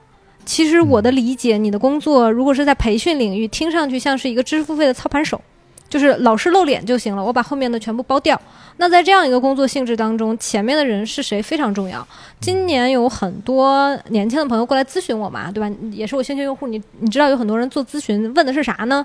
哎，我要不要呃，举个例子，思思，我要不要像你最早的时候去给别人当商务合伙人，去给别人当运营合伙人，对吧？我就我们两个人把这事儿干了。我说可以，能干。但你要有一个基础，就是前面做 IP 的这个人一定要有已经被验证过的结果。什么叫已经被验证过的？我我发现我身边的朋友很多的时候扶一个人，就是就扶不起来，扶不起来，啊你会觉得你 push 他 push 不动。核心认为很核心的点是，如果他没有办法解决自己的问题，他没有向这个世界或者向流量市场验证过他有从零到一的能力，不一定你陪他一起，他更能验证出来。说不定他就是没有这个能力，所以为什么我说人脉更重要呢？说白了，你现在要做的是锦上添花的工作。一个 IP 本身已经很好了，他想出课程，你去陪他完成他课程的零到一，呃，不要把这个命题调整为我能不能陪他把他的 IP 从零到一，那是不可能的。对，就说白了，是你老公，是吧？啊，老公也不行，老公也不应该干，让他我就去新加坡就去吧，对吧？我听明白了，今天就是老老老公也不行，也不能影响我。对，就是说白了，你嗯前面这个 IP 的能量越强，你你实际的效果就越好。所以我给你非常实际的两个，第一个就是你要不断剖自己的案例，你要先上这个市场释放你能够干这件事儿的信息；第二个，不断换前面的 IP。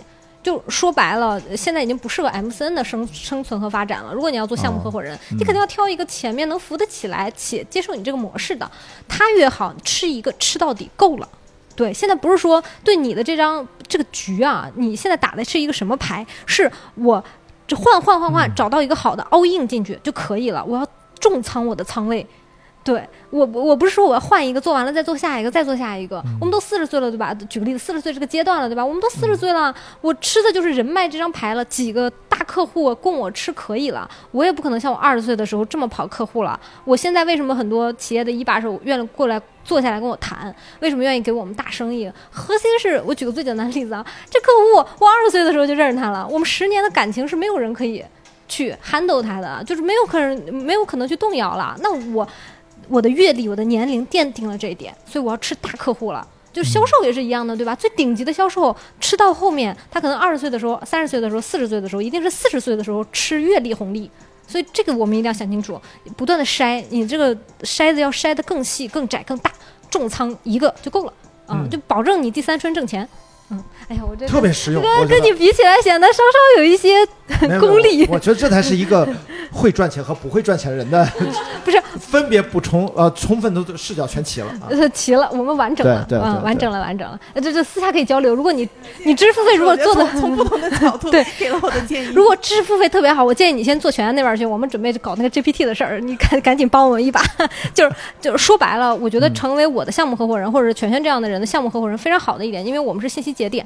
说白了，今天谁有事儿都想问问我。那成为这样的信息节点的一个非常大的红利，就是你看范总招人想问问我，说不定我们聊完之后，雅迪未来招人也想问问我。那我手里其实是为了储备这些资源。说白了，我不是跟别人去竞争我内容流量大不大的，我我我运转的这套生意，就是我这边的有效信息多，我这边储储存的年优秀的年轻人多，就别人很多是看中了我这块儿才来跟我合作的，所以我会觉得你找到这样一个节点，你你说你都是我老用户了，你张个嘴我都都不知道你是干这个的，所以你好好想想是不是这个案例你有向这个市场扔吗？扔出去，嗯呃，我之所以就是之前比较纠结，是因为我现在从事这个行业是这个特别垂直这个领域。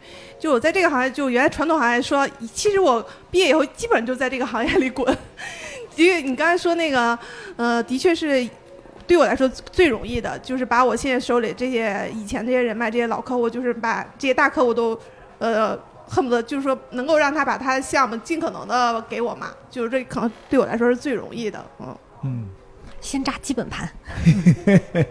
好，这边这两位最后给我们收收个尾，或者你们有什么问题啊感想都可以。表白思思，哎关注了很久了，然后这两天就是也是很。就是集中的在听那个雅迪的播客嘛，嗯就今天来了，真的很多意外之喜。然后我想问问二位，就是刚刚思思有提到，就是范总之前的一些个经历嘛，嗯他不同阶段他会对钱甚至整个市场都会有一些不同的认知，其实就是位置不同，心态不同。那么也听到一个我感受的观点，就是很多。初入职场的年轻人，其实更多的是一种学习的心态。我自己在初入职场的时候，野心其实很弱，我觉得我就是要去学习、去打磨。那我现在已经是三十加了，那么我对于自己的未来其实没有很明确的说要做什么，或者是要做到怎么样。我可可能说，我希望自己在一家公司里面做到一个比较好的位置，也可能说将来有机会找到自己喜欢的事情，我去自己出来做一做。但是接还是回到我现在这个阶段，我不想说还是保持那么重的学习心态，那我不是小白了。那么如果很概括的说我要保持一个野心，那我觉得好像太泛了。其实总结成最后一个问题就是，当你们现在遇到一些职场的打工人，呃，你们会愿意帮助什么样的这样子的人？会愿意跟他们去接触或者是关注他们？这些人你们能明确感受到他们的野心，但是这些野心他能转化出一些什么样的特质，或者是什么样的一些行动力？你们会认可这样子的人？谢谢。思思，你来，你来。啊我如果我先说的话，我我上一期跟曲凯聊的，他有一个观点我非常认同。他说，如果今天就是不要我我们那期聊的是怎么跟世界上百分之一的人交往。就是你怎么链接大佬嘛？那为什么跟曲凯聊这个话题？因为他是干 FA 的，就是搞投资者关系的，他每天都必须要做这件事儿。所以，呃，与之相来的就是你要在你的专业领域上足够优秀，和大佬是一个级别的。什么意思？如果今天你是一个球童，或者你是一个开高尔夫球场的，你的只要打高尔夫这个足够强就行了，你不用成为一个很优秀的企业家才能链接链接企业家。或者换句话说，你在你所在的工作岗位，在这个岗位上你比别人强。就是你的专业能力拿得出手，一定是因为这个单点上我们有合作。你会发现二十岁和三十岁一个非常不一样的点，就是我二十岁的时候还有很多无效社交，我三十岁的时候，问问各位临近三十岁的，是不是都没啥无效社交了？看似无效，实际都是合作。都是有没有哪个机会咱俩合作一把，对不对？有没有哪个机会咱俩一起干点事儿？你三十岁，大家很清醒了，很现实了。你说什么姐妹喝个下午茶，我是没有了啊，可能是我限于我年纪，没有人敢跟我喝下午茶的时候聊闲嗑。对，聊闲嗑也是你的脑子在搜索哪个点我们可合作，这就是成年人的精明。的很很残酷，这不是成年人的野心，是成年人的精明。大家要有效，那是不是你要打磨一个技能点？这一个技能点可以跟别人打开更多的合作，像挂钩一样勾上。对，就是哎，只要我手里有这个东西，别人都想跟我合作。我手里有这个能力，别人都愿意跟我来高低聊两句，对不对？甚至我我说句白白的，你你你这样的性格的其实非常好，因为稳扎稳打。因为你核心问题是，呃，那如果我要想跟同级甚至向上交往的时候，我的什么能力会被别人喜欢呢？如果在一家公司、一家企业当中，你你以为所有企业的人都喜欢有野心的吗？喜欢有野心的年轻人，那是因为你好用嘛，对不对？那你要你三十岁了还特别有野心，说明你要自己出来创业，你可能对我形成威胁。对，所以很喜欢，就对企业来说，肯定喜欢踏实能干的员工。你不去不需要去展示自己想要跳槽啊，想要自己干这种不需要，因为每个人的牌是不一样的，性格是不一样的。像你这个性格，发挥在你这个性格里最好的就可以了，你不用去和别人一样。可能你出来创业，你也会觉得，哎，好像没有过去我在打工的过程中被老板信任这种体验感好。我只是说，你要成为一个很好的管理者的话，你要去学习一些管理的能力，去晋升。第二个就是，还是仍旧在你擅长的释放踏实安全感的这个方面，去给你的企业主、给你的领导去不断的释放，让他觉得越用你越好用。第三个就是你提高的不是价值，是呃不是野心，是价值。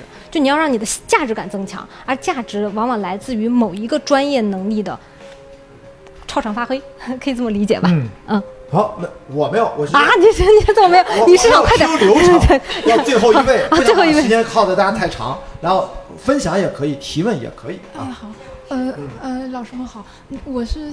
思思的新粉也是因为呃关注到一些您做的那个女性人物题材的，所以喜欢上您的内容。然后也是关老师的新粉。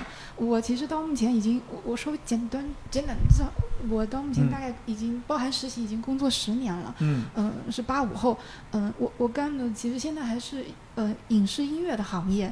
呃，我现在的工种主要是做音乐制片人的。嗯，主要是为一些电视剧、电影和动漫做嗯配乐、贴片的制作。以及主题曲、片尾曲这些的音乐上的服务的，然后嗯，听各位老师刚才的探讨，其实我有产生了一些新的想法，就是也是一个疑惑吧。我觉得就是关于野心这个方面呢，是不是也会嗯有一些机会值的问题在里面？因为我觉得嗯。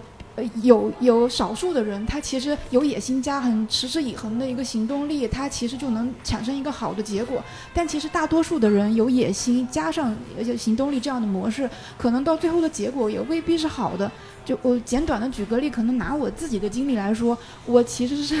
我其实小时候是一个呃特别自闭和有极度社恐的人，然后是通过这十年工作的十年，强行去扭转自己的性格缺陷，稍微让自己的强社恐变成了微社恐，但其实。呃，我我选择这个职，我其实高中的时候就很向往能从事影视文娱的这个行业，但是我因为是专业不对口，我学的是金融，也跟呃影视这块没有任何的专业上的关联性，所以一开始来北京的时候，其实会绕了特别多的弯路，包括我其实到现在做音乐制片人，也是相当于绕了五六年的一个弯道，才打了影视文娱行业的一个擦边球，做了一个影视音乐方面的工作。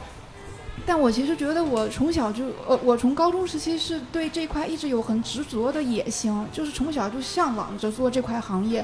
包括从来北京的第一年开始，去了某一些某一个比较知名的大型的时尚集团做无薪的助理，就是，但嗯，我我说的这个机会值，就是就是会觉得我可能有了这个。呃，野心，但是有可能，因为我也是来自南方的一个小城镇，就是小镇的姑娘，然后可能因为自闭或者是因为呃极度社恐的原因，给自己造成了认知的短板以及信息流的短板，导致之后自己在选择上会有没有呃很合适的一个职业通道，就试错的成本会比较大，试了比较多年，呃，以致导致于十年后还是现在这样一个状态，所以我觉得是不是机会值也是一个问问题项，嗯。大概是这个 问题，它指的是机会成本是吗？我听着这个意思啊，就是就我大概拆解一下你的问题，你可以诚实回答我，你到底觉得野心有问题，还是你的选择不够正确？呃，我是觉得我的野心加我的行动力以及我的认识认知，导致了我整体选择上的偏差，以及产生了一个不是很好的。职业结果，嗯，我觉得野心不背这锅儿。对我诚实告诉你啊，野心不背这锅。对于一个南方小城、北方小城，任何一个小城市的女孩来说，如果可以，一定要到大城市去，因为在你的当地，你被压抑的、被打压的只会更多。就是对于男性来说，一定是在你生长的那个小城，你的利益是最大化的。对于女性来说，一定是到大城市你获得的平等更多的，能坐在这里，你要感谢你的野心，是感谢。如果你连野心都没有，可能现在你已经在带孩子了。我不是说带孩子不好，你更没有办法跟我们去，我们一起去谈我未来的目目标梦想，我怎么换正确的职业。我觉得最大的问题是你没有为，呃，认知这件事情付足够多的学费。其实你刚来北京的时候，机会也是挺好的，做某一个明星的助理。有的人给明星做助理能拿到资源、拿到机会，但你可能慢慢的就觉得，哎，我不太适合，我就走了吧。在辗转换的过程当中，慢慢换到了自己现在能扎根站稳的一个职业选项上。你又觉得，哎呀，这个职业的待遇可能，就跟我一开始想的我那种野心勃勃、成功胜利好像也不太一样，对不对？会有这样的落差。但是其实是野心帮助你走到这里的。我们要在这儿建立我们的基石，再往上走。其实，而不是说，哎呀，那是不是这个基石都不用建立？任何任何的野心，都是要先把你的从零到一的一建立的。至于怎么一到十，你要在站在一的这个角度的时候，为你的认知去花学费。就是说白了，你的你的觉得，哎，是不是我的我我的感觉啊？不是机会成本，就是你的选择和你你第一，你的选项不够多；第二，你选择的命中率不高。就是可能每次选都选了对自己没有那么有利的一个，可能我起手牌很好，我选的有问题，那这个时候是不是提升自己成功的概率更重要？嗯，对，呃，我听上去啊，我个人的建议是这样，可以稍微的换换圈子。嗯，因为在影视是一个比较垂直的圈子，可能大家每个人讨论的都差不多。如果你身边能举个例子，我是一个社恐，那我知道我是一个社恐，这就是我的底色，这就是我的牌，我就不会去幻想我做那种社交能力特别发达的工作。其实助理恰恰是非常需要社交和情商。我换过好多助理，我跟你说实话，商务助理啊，我没有自己的生活助理，我是商务助理。商务助理，我就给你举个很简单的例子，我现在这个商务，他喜欢跟人交流，他做的。他做的不管好不好，他有这个热情在，他喜欢这件事儿。我之前一个助理，我要每天盯着他发三个朋友圈，因为我们是不用主动上门去 sales 的，我们都是被动等别人来找我们的。你不发朋友圈，人家觉得对吧？今天是不是封号了？对，是的。所以，但是我每天我就要花大量的时间、精力、成本去带一个人，我肯定最后就在磨合当中没有选择他。但是他有什么错嘛？他唯一的错是他不该选择这么一个。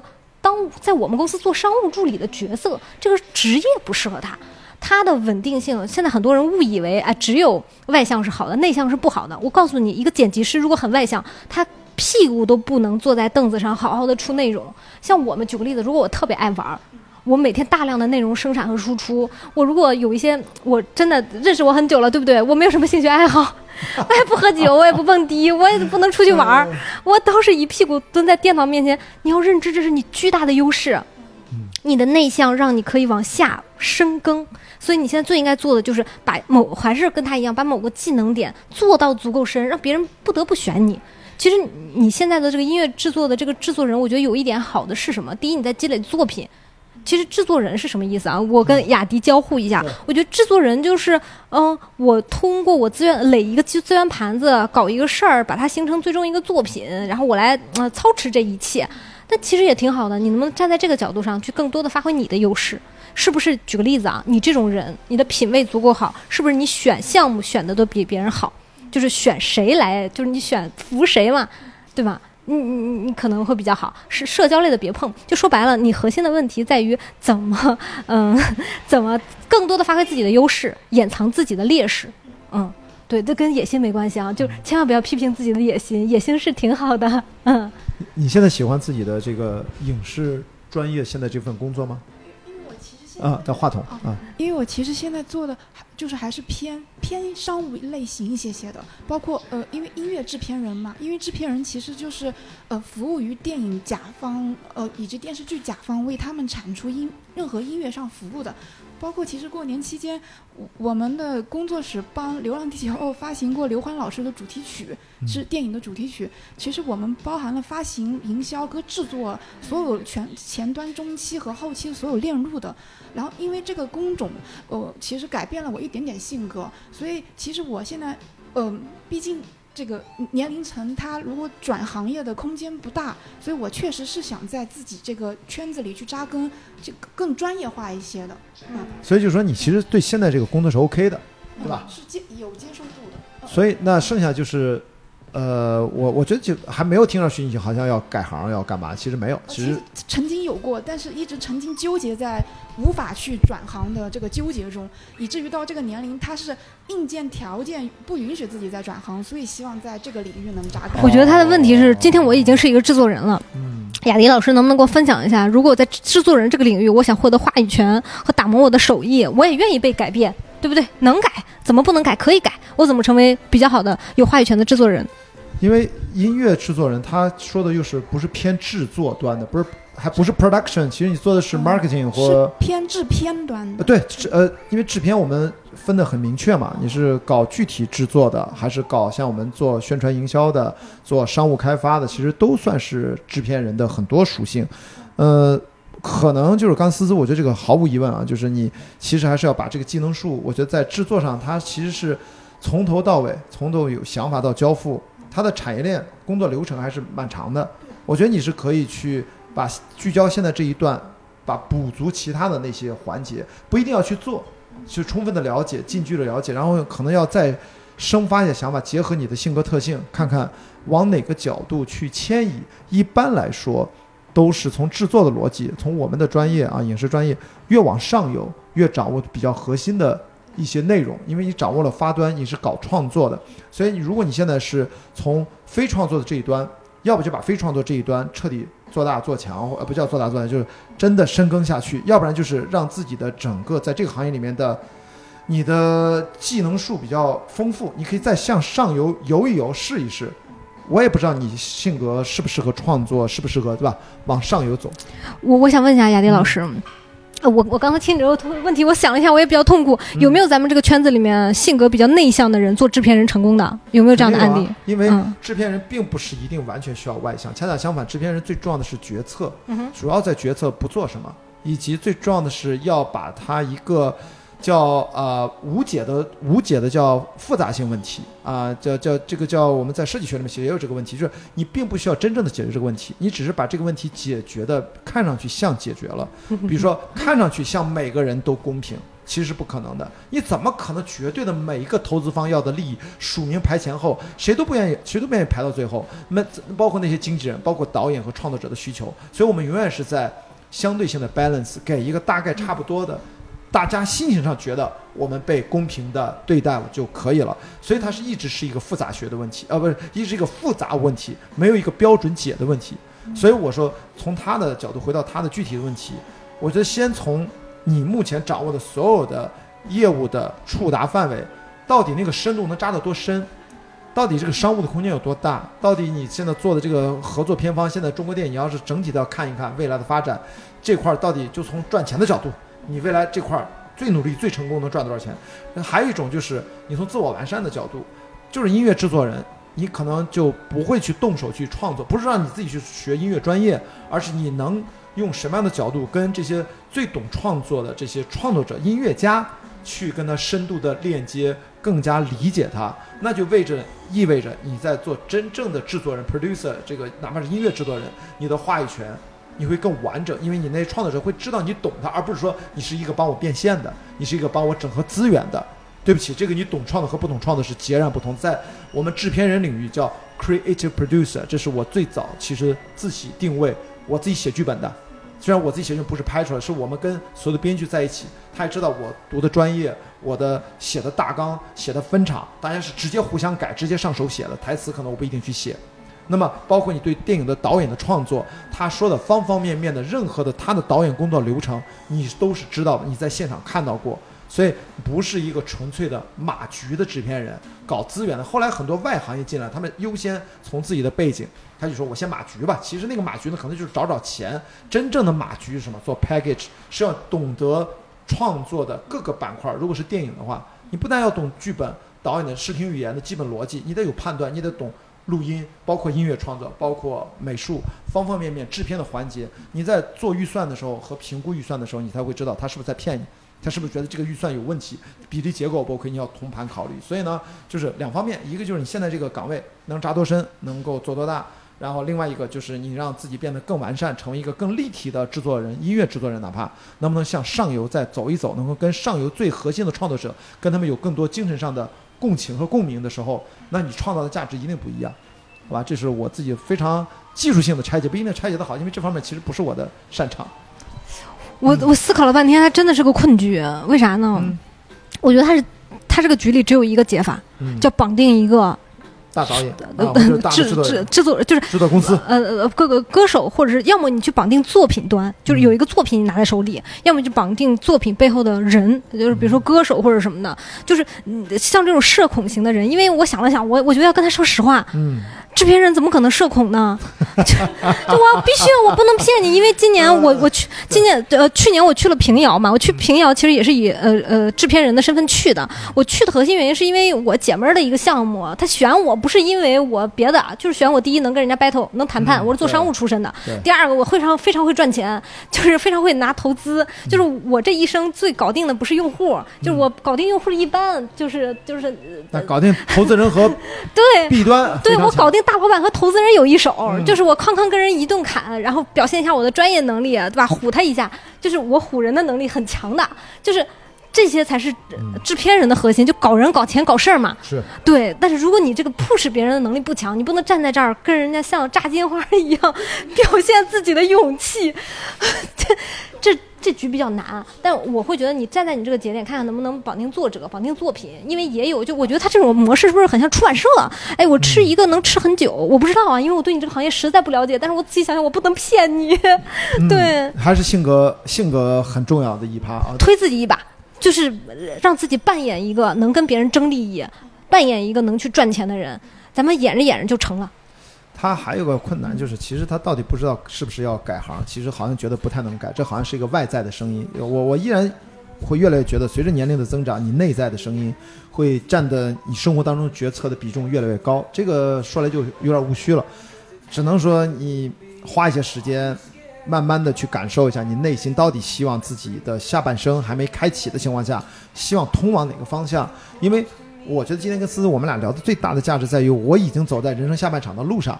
四十加肯定算人生下半场嘛。就是我们其实要告诉自己，每一年现在至于思思，对于我，我们在人生的余生当中，如果平均寿命里面占的时间比是不一样的，对吧？对于你可能还有六十分之一，对我来说可能还剩下三十多分之一。瞎说啊，这是我也不知道具具体年龄，我只举这个例子。所以我们对时间的流逝的那种心理感应是不一样的，急迫性不一样。所以你这边说不会有任何的刚才那种休闲局下午茶，那对于我而言，我不会把任何一分一秒给予我认为缺少价值创创造可能性的事情上。就是我，当然这里面包含了一种另外一种说法，就是我在刻意的浪费很多时间。这个是对我脑科学的一个认知和我现实生活当中的一个理解，那是另外一个话题，我就不展开了。我在刻意的浪费很多时间，就是坐在这儿晒一个太阳，喝一杯咖啡，去见一些可能啊，比如说我在约会，比如 dating app 认识不认识的人，我认为这个对我很重要。认识这个城市也好，就让我换脑子，然后不需要太多思考，但实际上大脑在思考，因为你每天信息在不断的接收，是一个信息爆炸的时候，那什么时候去消化这信息呢？我要去做一些刻意浪费时间的事情，它会让我的信息去分拣我摄入的这些信息，让它大脑自动的连接和你学到所有的知识，它会自动去产生智慧的可能性，概率要增加，是要通过一些散步、闲谈、发呆，用这样的时间去才能感受到更多的东西。我我只是说到这句，是因为这个朋友可能有的时候你要推自己一把，是私自的表达；有的时候我说要拉自己一把，也这个东西你要来就是来回拉拽都试一下。一种给自己 push，还有一种放放自己一马。我觉得你全都要试一下，不知道哪个东西适合你。后面那种放自己一马，是为了让自己发现一直被忽略的内心的声音，不要出现战略上的巨大的人生的判断的方向性的消耗。这个是以现在这个三十岁加一定要最面对的问题，因为马上到四十岁之后，呃，当然我其实无所谓，我是巴不得我的逻辑都是从零开始，我完全接受的。我我因为我的人生逻辑是二十年来一遍，二十年拆成三个七年，我每七年都可以认真的从零开始学一个东西，我成为二十年可以有三次机会成为一个领域的专家，这是我的逻辑，所以我无所谓从零开始。我现在为什么说到约会的问题，就是两性关系、亲密关系，我也在从零学起，对我来说是一样的。都要从零学习，所以不要说什么我男的什么都会，女的我其实都不太会。你告诉自己不太会，所以你从零学反而效率是最高的。所以也并不完全要惧怕，这个跟今天的野性话题还能扣上一点，就并不用完全惧怕说我做不到、不可能，或者觉得这个事情我会失败。其实就是要完全不知道的情况下从零学，没准是效率最高的，因为你之前积累的所有的生活经验，在你的大脑的知识储备的那个书架的空空框框里面，你填补了很多，你其实它已经会自动链接的。你觉得你以为从零开始，你当然不是从零，你会带着你所有的人生的上半场的所有的知识经验去从零学一个东西，不会太慢，啊，但是你要专注进去，那是另外一回事儿，好吧？就是怎么样，咱们后面可以收尾了吧？思思同学，今天已经三个小时了，赶紧赶紧收尾，不能让大家坐在这儿，我就要要吃晚饭，肚子都饿了。还行吧？还可以啊，还可以。今天我就越到后面，这个野心这个话题扣得越紧，我怎么觉得？真的太好了，太好了，真是不容易。我我我最后坦诚一点儿吧。我觉得野心、灵气、美丽、真爱、才华这些听上去闪闪发光的词，你全要。对不起，我这接的有点让 人讨厌啊！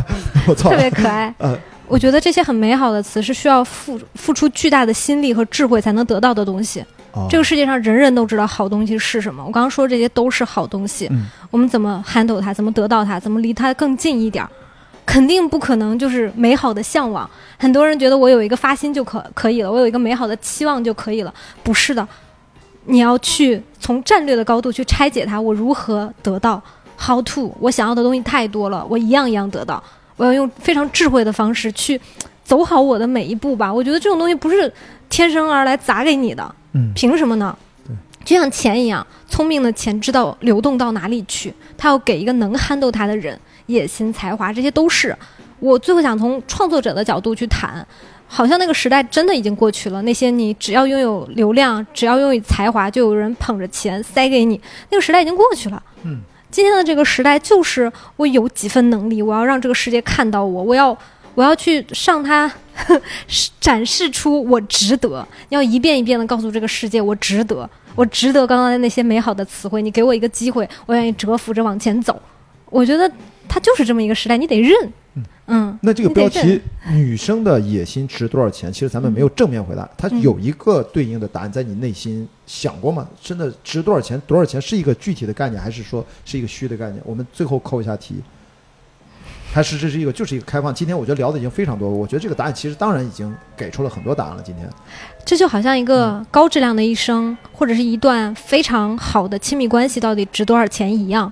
我觉得，如果今天我们选择希望得到它，那就把它当成无价之宝吧。你的一生都是无价之宝。我们要站在一个。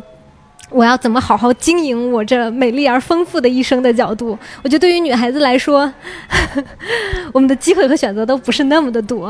嗯，打好每一张牌吧。对，好像这个话我是在哪个电影里面的台词说，作为女人的选择不是很多，我忘了。反正好像不同的电影好像都说过类似的这个台词。所以这个这个话题真的是放到这个大的语境下，我为什么会想建立这样的对话？就是其实在不断的提醒我，我对自己所有的成年。以来吧，成年以前的事儿很多都不记得了。你会发现，他其实有些事情，我一直是认为想当然的。他其实背后是有原因的，是有社会原因的。因为我们当然现在大环境，我们说的什么父权啊，所以说这个男权啊，这些东西对两性有些很多不平等。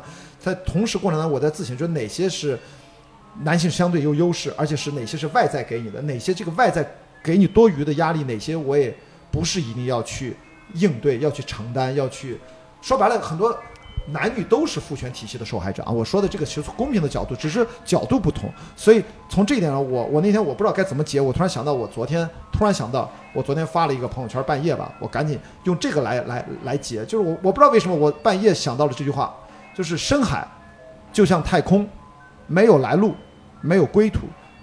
因为我脑子里面的画面，就是我在跨洋航行的时候，你真正的用身体感受了这个地球的空间感和时间的距离。